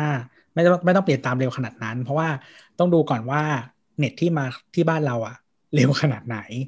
แล้ว ถูกถูกถูกถู อุ ก ปกรณ์ลูกข่ายทั้งหมดที่เราใช้อยู่อะมันรองรับ Wi-Fi อะไร เพราะว่าถ้าคุณเปลี่ยนอุปกรณ์หมายถึงตัวปล่อยอะไปเรื่อยๆอะแล้วแบบอ้าวมือถือเก่าคอมเก่าอะไรอย่างเงี้ยหรือใช้แม็กเก่าอะไรมันก็ไม่มีประโยชน์อะมันต่อไม่ได้อะ คือคืออ่า Wi-Fi ข้อดีของมันคือมัน backward compatibility หมายถึงว่าเราสมมุติเราอัพเราเตอร์ไป Wi-Fi 6 ปุ๊บดีไวซ์เก่ายังต่อได้หมด มันจะไม่เหมือนโทรศัพท์เทคโนโลยีของมือถือ มือถือมันจะไม่แบกวด อืม คือแบบไป 5G ปุ๊บ ไม่มีเสาคือเจ๊งอะไร อื เงี้ย มอืมอืมอืม อืม แต่แต่ว่าหมายถึงว่าคือถ้าเราซื้อเร็ว หมายถึงว่าซื้อตอนที่คือตอนเนี้ย Wi-Fi 6 ก็มันมีมาสักพักหนึ่งแล้วยังแพงอยู่ถ้าเทียบกับ ถ้าเราซื้อตอนนี้ทั้งทที่เรายังไม่ได้ใช้อ่ะมันก็เหมือนเหมือนเสียเงินฟรีอ่ะแล้วเดี๋ยวราคามันก็ลงมา เฮ้ย ไม่ฟรีเว้ย ซื้อมากดสปีดเทสก็ไม่มีความสุขแล้ว คุณต้องมี ถ้า ใคร เป็น เอ็ คน น แบบ ที่ เนี้ย นี่ก่อน ต้องมีใครเอ็นที่รับก่อน ไม่ใช่เอาสายแลนไปต่อแล้วก็กดเล่น อุ้ยเนี่ย ซื้อ iPhone มาคืออย่างแรกวิ่งเข้าบ้านกดสปีดเทส Wi-Fi 6เชี่ยเร็วจัง 700 เมกแน่ มีความสุข อืมแค่ นั้นอะคนใช้ดีแท็เขายังไม่มาเลยไม่มี 5G อ่ะ โอ้ยคนใช้ดีแท็เขาไม่มี Wi-Fi เขายังไม่มาเลย ไม่มีเน็ตบ้าน มีเน็ตก็ใช้ไม่ได้ อย่าแกล้งน้อง เออ อ่าโอเค ก็คิดว่าเนื้อหาสาระน่าจะเป็นประมาณนี้นะ EP Wi-Fi แล้วขออีกคำถามหนึ่งเมื่อกี้ยังคาใจอยู่เรื่องอะไรวะ แต่แก๊สเป็น Wi-Fi เปล่า เออ ไม่ใช่โว้ย วัตถุ Wi-Fi เนี่ยเนี่ยเนี่ยคือจดไว้ในบุลเลตด้วยนะอันเนี้ยไอ้ถังแก๊สเป็น Wi-Fi หรือเปล่าเนี่ยบ้าจริงอ๋อคือเราอยากอยากอยากรู้อีกครั้งหนึ่งว่า ในเมื่อเรากระโดดมาเป็นยุค 5G แล้วเนี่ยอ่าไม่ว่าจะเป็นโทรส่งโทรศัพท์อะไรต่างๆ เราก็จะมีมีความสำคัญที่ที่สามารถรับส่งสัญญาณอินเทอร์เน็ตได้อย่างแบบแคล่วคล่องว่องไวแล้ว เรายังจำเป็นจะต้องใช้ Wi-Fi กันอีกเหรอ คำตอบจำเป็นครับเพิ่งนึกได้ตะกี้เลย รู้ ทำ ป่ะ ไมคคือรั อะ บ ไร ทำไมครับ โคมแคสเนี่ยแบบแคสขึ้นจอ อ้าวอ้าวแต่แต่เราเราเคยพูดเรื่องโลกอนาคตที่แบบไม่จำเป็นต้องใช้อะไรพวกนี้แล้ว เอ นี่ อทุกตัวมันต่อเน็ตได้ด้วยตัวเองอยู่เลย เออหมายความว่า แซวแซวแซว หมายความว่าต่อไปวงแลนคำว่าวงแลนก็จะมีจะเป็นคำที่ล้าสมัยที่แบบพวกลุงลุงยุคก่อนเขาคุยกัน คือมันเป็น ตอนนี้ local network แหละ มันเป็น local network ทีนี้ อ่า ถามว่าคือปัจจุบันเนี้ย local network อ่ะมันเร็วกว่า network ข้างนอกอยู่ อืม แล้วมันก็ความเขาเรียกว่าอะไรความหน่วงหรืออะไรต่างๆอ่ะมันมันดีกว่าอยู่ ไม่ต้องวิ่งไปแบบวิ่งอ้อมโลกไปแล้ววิ่งกลับมาอะไรอืมแต่ว่าทีเนี้ยถ้าถึงจุดที่อย่าง 5G มันเร็วมากๆ ใกล้เคียงกับตัว Wi-Fi หรืออะไรอย่างเงี้ยถามว่ามันใช้แทนกันได้ไหมอ่ะก็ใช้แทนได้แหละเออมันมันก็ใช้ ถ้า แทน consumer use นะ consumer อืม use ใช้แทนได้เลย เพราะว่ายังไงเราก็เชื่อมต่อไปที่อินเทอร์เน็ตเป็นหลักอยู่แล้ว ใช่ แต่ถ้า corporate อ่ะ มันแทนไม่ได้อยู่แล้ว เพราะ corporate เขาต้องจัดการเรื่องเน็ตภายใน อืม เพราะฉะนั้น Wi-Fi ก็คือคำตอบ มันก็จะมีบางอย่างที่บอกมันมีบางแอปพลิเคชันที่มันใช้แทนกันได้ เช่น สมมุติว่าเรามี device ตัวหลักๆ ที่มันเป็นพวกเอ่อพกพานะที่มันแบบต่อ 5G ในตัวอะไรอย่างเงี้ยอ่ะอันนี้ก็ อืม อาจจะได้เนาะแต่ว่าถ้าเราจะคุยกันเองหรือว่ามีตัวอื่นๆที่มันยังไม่มาเพราะว่าค่าใช้จ่ายมันแพงกว่าอยู่แล้วการทำโมเด็ม 5G อ่ะมันแพงกว่า แล้วก็หมายถึงว่าตั้งแต่ตั้งแต่การใส่ชิ้นส่วนลงมาเลยอะไม่รวมค่าใช้จ่ายเอ่อรายเดือนอะไรแต่างมันก็มันก็ต่างกัน แม้แต่ว่าต่อให้สมมติสมมติระบบเน็ตเวิร์กของบริษัทคุณอะภายนอกต่อไปเป็นเทลโคของ 5G หรืออะไรก็ตามอะระบบภายในมันก็ต้องผ่าน Wi-Fi ไง อืม เข้าใจไหมเป็นการคุยภายในกันเองแชร์ดอกภายในกันเอง สมมุติถ้าไม่ไม่ได้ใช้คลาวหรืออะไรอย่างเงี้ยนะยกเว้นว่าบริษัทคุณแบบ fully cloud อะไรเงี้ยแต่พูดถึงว่าถ้าแบบเอ่อเน็ตเวิร์กภายในจะต้องการบล็อกคนห้ามเข้า Facebook ระหว่างทำงานนู่นนนั่นอะไรมันก็ต้องยังต้องเป็น Wi-Fi ถ้าหมายถึงว่าจะต้องการใช้เน็ตเวิร์กภายนงภายในอะไรอย่างเงี้ย อืมมั แต่อนาคตก็ ลั ไม่ ษณะ แน่มันอนาคตเนี่ยไม่แน่ เพราะว่าไอโซลูชันของโมบาย Data มันก็อาจจะมีการตั้ง private IP ม ล็อกกลุ่ม ล็อกไออาล็อกแมสมมติเอาอีมี่ของเครื่องไปล็อกจัดการภายในในอนาคตก็เป็นไปได้ อืมก็มีวิธีทำอยู่ ใช่ มันมีพี่ทำอยู่ ก็ถามว่าเป็นการสู้กันไหม มองว่ามันเป็นการส่งเสริมซึ่งกันและกันมากกว่า คือประเทศที่แบบโมบายเน็ตเวิร์ฟุ่มเฟือยถึงถึงทุกที่อ่ะแบบประเทศเราอ่ะมันมันมันน้อย คือประเทศอื่นคือโมบายไว้ข้างนอกแล้ว Wi-Fi ไว้ข้างในนี่คือมันเป็นการดีไซน์จากเดิมที่ถูกต้องอยู่แล้วนึกออกปะ อืม อืม ไม่ คือ บ้านเราบ้านเรามีช้อยส์เนี่ยดีแล้วที่มีช้อย อ่า ส์ ใช่ บางเรื่องมันไม่มี ใช่ ช้อยส์มีเรื่องมีช้อยส์บ้างก็ดี เออก็ถือว่าอันนี้อันนี้เป็นสิ่งที่ละบ้านเราเชื่อหน้าชูตากับโลกจริง ครับผมแล้วแล้วแล้วคือราคาก็ไม่ได้แพงไหมค่าเทเลคอมเราไม่ได้ไม่ได้แพง ใช่ใช่ใช่ อืม แต่จะบอกว่า 5G Unlimit ปัจจุบันน่ะตามที่ที่เราไปสมัครโปรไอโฟนหรือโปรอะไรทั้งหลายแหละมัน Unlimit ก็จริง แต่ว่ามันมันยังมันยังเป็น Unlimit ตามระบบ Fair Use อืม คือหมายถึงว่า Fair Use คือเป็นการใช้แบบเหมาะสมของคนคนหนึ่งไม่ใช่หมายถึงว่าแบบ มึงไปต่อ 5G Unlimit ปุ๊บ เอา iPhone มาเปิด Hotspot ใช้กันทั้งบ้านอะไรเงี้ยพอมันถึงจุดจุดๆหนึ่งอ่ะเขาก็อาจจะต้องเบรกเหมือนกัน แต่ว่า อืม คือเน็ตบ้านเราอ่ะไม่ค่อยจำกัดครับเนี่ยหมายถึงเน็ต อ่า เน็ตบ้านอ่ะเน็ตบ้านอ่ะแต่ ใช่ ว่าที่เมืองนอกอ่ะเน็ตบ้านแม่งก็ทำ ใช่ใช่ คือแบบโอ้โหมึงจะเอามาโหลดบิดนู่นนี่นั่นอะไรอย่างเงี้ยเออตั้งโคโลงโคโลอะไรอย่างเงี้ยก็คือไม่ได้ แต่ว่าที่ไทยอ่ะมันไม่ได้สตริกขนาดนั้นคือบางบางโอเปอเรเตอร์ที่อเมริกาอย่างเงี้ยเขาบอกมาเลยว่าเดือนหนึงอ่ะ คือมันมีคนด่าบ่อยว่าแบบเออเน็ตโดนตัดเน็ตโดนตัดอะไรเงี้ย ตอนหลังก็เลยบอกมาเลยว่ามึงใช้ได้กี่กิกแค่นี้พอ ถ้าเกิน อ่าใช่ ก็คือเกินแฟร์ยูสแล้ว ใช่ แต่แต่เอ่อเขาเรียกอะไรแบนด์วิดเอ่อจำนวนเน็ตของของเน็ตที่เป็นเอ่อเขาเรียกอะไรอ่ารีสไลน์หมายถึงว่าเน็ตเน็ตเคเบิลอะไรพวกเนี้ยมันก็ยังมากกว่าโมบายเกือบทุกที่ทั่วโลกแหละ อืม เพราะว่าต้นทุนมันถูกกว่า อืม นั่นคือเหตุผลที่ว่าบางอนาคตอย่าง 5G ตอนเนี้อันลิมิตมันก็ยังแบบหลักพันใช่ไหมแต่เน็ตบ้านแม่งบีกันจนมาตอนนี้เหลือ 390 490แล้วอะ ได้ อ๋อเสริมอย่างหนึ่งเน็ตบ้านมีโปรรับเหมือนมือถือนะครับ มีมีขอบ ขอได้ครับ ๆว้าว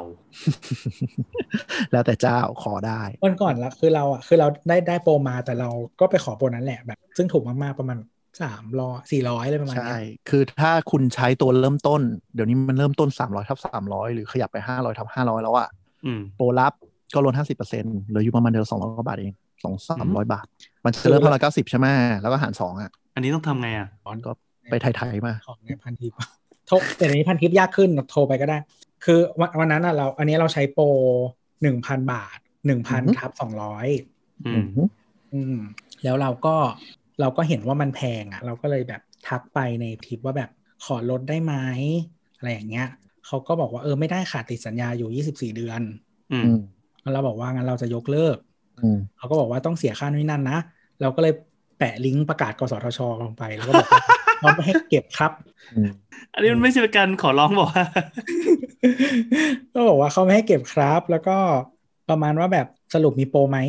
อ่า ถ้าไม่มีจะได้ปิด อ่า อืม อืมเขาก็หายไปหลายวันเหมือนกันนะ ก็คือแบบตามทุกวันเขาก็บอกว่าคุยอยู่ค่ะอะไรเงี้ยตอนงงมากคือมือถือไม่เคยเป็นอย่างนี้เลย ไม่เคยนานขนาดนี้ เออ แล้วก็สุดท้ายก็คือให้มาก็คือ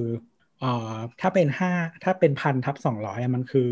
เจ็ดเก้าเก้าแล้วก็ลดอีกสามร้อย อ่าอะไรอย่างนี้บางบางคนก็จะได้ลดร้อยสองร้อยแล้ว แต่ แต่บางคนที่ลดห้าสิบเปอร์เซ็นก็คืออาจจะใช้มือถือค่ายเดียวกันด้วย เขาจะค่อนข้างยอมลูกค้าที่มีเบอร์มือถือค่ายเดียวกัน ลองไปเจรจาดู ซึ่งแน่นอนไม่ใช่ดีแท็ เน็ตนี่ไม่มีไงเน็ตเออแล้วก็เน็ตเน็ตที่คอนโดเราก็ใช้ยี่ห้อเดียวกันนั่นแหละประมาณสองร้อยกว่าบาท แต่ว่า อันนี้มันไม่ถูกกว่านี้แล้วอะเพราะว่าเน็ตความเร็วมันมันต่ำเกิน อ่าแต่ส่วนใหญ่ถ้าแพ็คท็อปอะแพ็คเอ่อพันทับพันหรืออะไรเงี้ยส่วนใหญ่จะไม่ค่อยให้ คือเข้าใจว่าต้นทุนของคงแพงด้วยแล้วก็อีกอย่างคือไอ้พวกที่บ้าคลั่งความเร็วอย่างเรา ที่ เรา ใช้เยอะขนาดนั้นมันดูน่ากลัวนะ ประมาณว่าไม่หรอกประมาณว่ามึงไม่มีตัวเลือกไปที่อื่นอยู่แล้วไงคือมึงมากูเพราะเนี่ยแหละความแร อ๋ ง อมั กู น รู้ มันไม่ได้มีทุกที่ด้วยแหละ ถ้าแบบ ใช่ ถ้าแพ็คแพงสุดเพราะว่ามันต้องเดินสายมาเผื่อที่ ประมาณนั้นประมาณนั้น ประมาณนั้นแหละ ก็ก็ลองไปคุยดู แต่ก็ถ้าไม่ได้ก็อย่ามาโทษเราว่าเราแนะนำนะ เพราะว่าเขาดูคอนดิชันหลายอย่างเว้ยคือแบบ ถ้าเป็นลูกค้าแบบงกทั้งหมดอย่างเงี้ยเขาอาจจะไม่ให้ แต่ถ้าเป็นลูกค้าที่แบบจ่ายมือถือแพงระดับหนึ่งอย่างเงี้ยเขาอาจจะยอม เราก็ใช้มือถือสองร้อยกว่าบาทเราใช้เน็ตบ้านอันหนึงสองร้อยกว่าบาทเอง อันนี้คืองกทุกอย่างแล้วก็พกกฎหมายไปให้ด้วยไปฟาด นั่นแหละ ก็นะ ถ้ามีอะไรก็เนาะทิ้งไว้พวกเราได้เผื่อมีคำถามที่เราจะช่วยตอบหรือว่าช่วยแถลงไขนะค คือ รับ คื ผ อ ม นิดนิดนึงเน็ตเน็ตบ้านอะบางทีเขาอาจจะไม่ได้งอเท่า เพราะว่ามันย้ายยากกว่า อ่าถูก คือคือหมายถึงว่าคุณคุณไม่สามารถแบบว่าแบบมือถืออะกดเบอร์บัตรประชาชนปุ๊บปุ๊บแล้วก็ได้เลยเนอะป่ะแบบภายใน อ่า หลักนาทีชั่วโมงอะที่มันสามารถย้ายค่ายได้อะแต่เน็ตบ้านอะโหจะมากว่าจะมาติดนัดช่าง เก็บกล่อง เอากล่องคืนนู่นนี่นั่นอะไรเงี้ยก็คือการที่คุณไม่มีเน็ตใช้เดี๋ยวนี้มันลำบากไงเขาก็รู้แหละ อ่า ว่าแบบคือ switching cost มันสูงกว่ามือถืออะ อ่า เอ แต่ อ ก็ แล้ว ไม่ ถ้า ได้ จะ จะ ขู่ ขู่าไม่เอานะ ถ้าจะขู่ย้ายค่ายเก็บอุปกรณ์เขาให้ครบด้วยนะไม่งั้นเขาจะเอาจุดนี้มาเล่นเรา อืม จ้ะ นั่นแหละจ้ะ และนี่ก็เป็นเรื่องราวดีๆของ Tech j o c นะครับ EP นี้ ถ้าเกิดว่าคุณผู้ฟังต้องการฟังเรื่องเทคโนโลยีเกี่ยวกับอะไรที่แบบมันดูใกล้ตัวแล้วก็รู้สึกว่าอยากรู้เป็นพิเศษอยากให้เราเอามาย่อยให้ฟังก็ได้นะครับสำหรับ EP หน้าๆคิดว่าน่าจะมีแบบพวกข่าวสารโทรส่งโทรศัพท์ออกใหม่อะไรเงี้ยมีค่ายหนึ่งที่เปิดตัวหมดแล้วตั้งแต่สองสามเดือนที่แล้วอะไรอย่างงี้ หลุดยันแมทเทียลสเปกกล้องแล้วอ่ะตอนเนี้ย แต่ยังไม่บอกแค่นั้นแหละว่ามันเป็นชื่อรุ่นอะไร ยังไม่แบบมีเพรสออกมาอย่างเป็นทางการว่าชื่อรุ่นนี้แค่นั้นแหละ แต่ชาวบ้านที่ไปเขียนข่าวก็เขียนกันหมดแล้วเพียงแต่ว่า เออแต่ชื่อมันโผล่กสทชไทยแล้วนะเพราะฉะนั้นก็คอนเฟิร์ม ไม่ไง แล้ว ไอ้คือเรารู้กันอยู่แล้ว ทุกคนรู้กันอยู่แล้ว ยกเว้นว่า เจ้าตัวเนี่ยยังไม่ยอมบอกว่ามันคืออะไร อ๋ออ๋ออ๋ออ๋อยังมีบางเจ้าเก่งอยู่เลยว่าอาจจะเป็นรุ่น 30อะไรเงี้ยมันจะเป็นไปได้ไงวะ ไม่ได้ไม่ได้ไม่ เอ ได้ อแบบ มาแล้วออกออกกสทชแล้วก็คือต้องตามนั้นแหละจ้ะ เออโอเคโอเคเดี๋ยวเราก็คงจะมีอะไรมาเมาส์กันอีก EP หน้านะครับสำหรับ EP นี้ก็สวัสดีจ้า บายบาย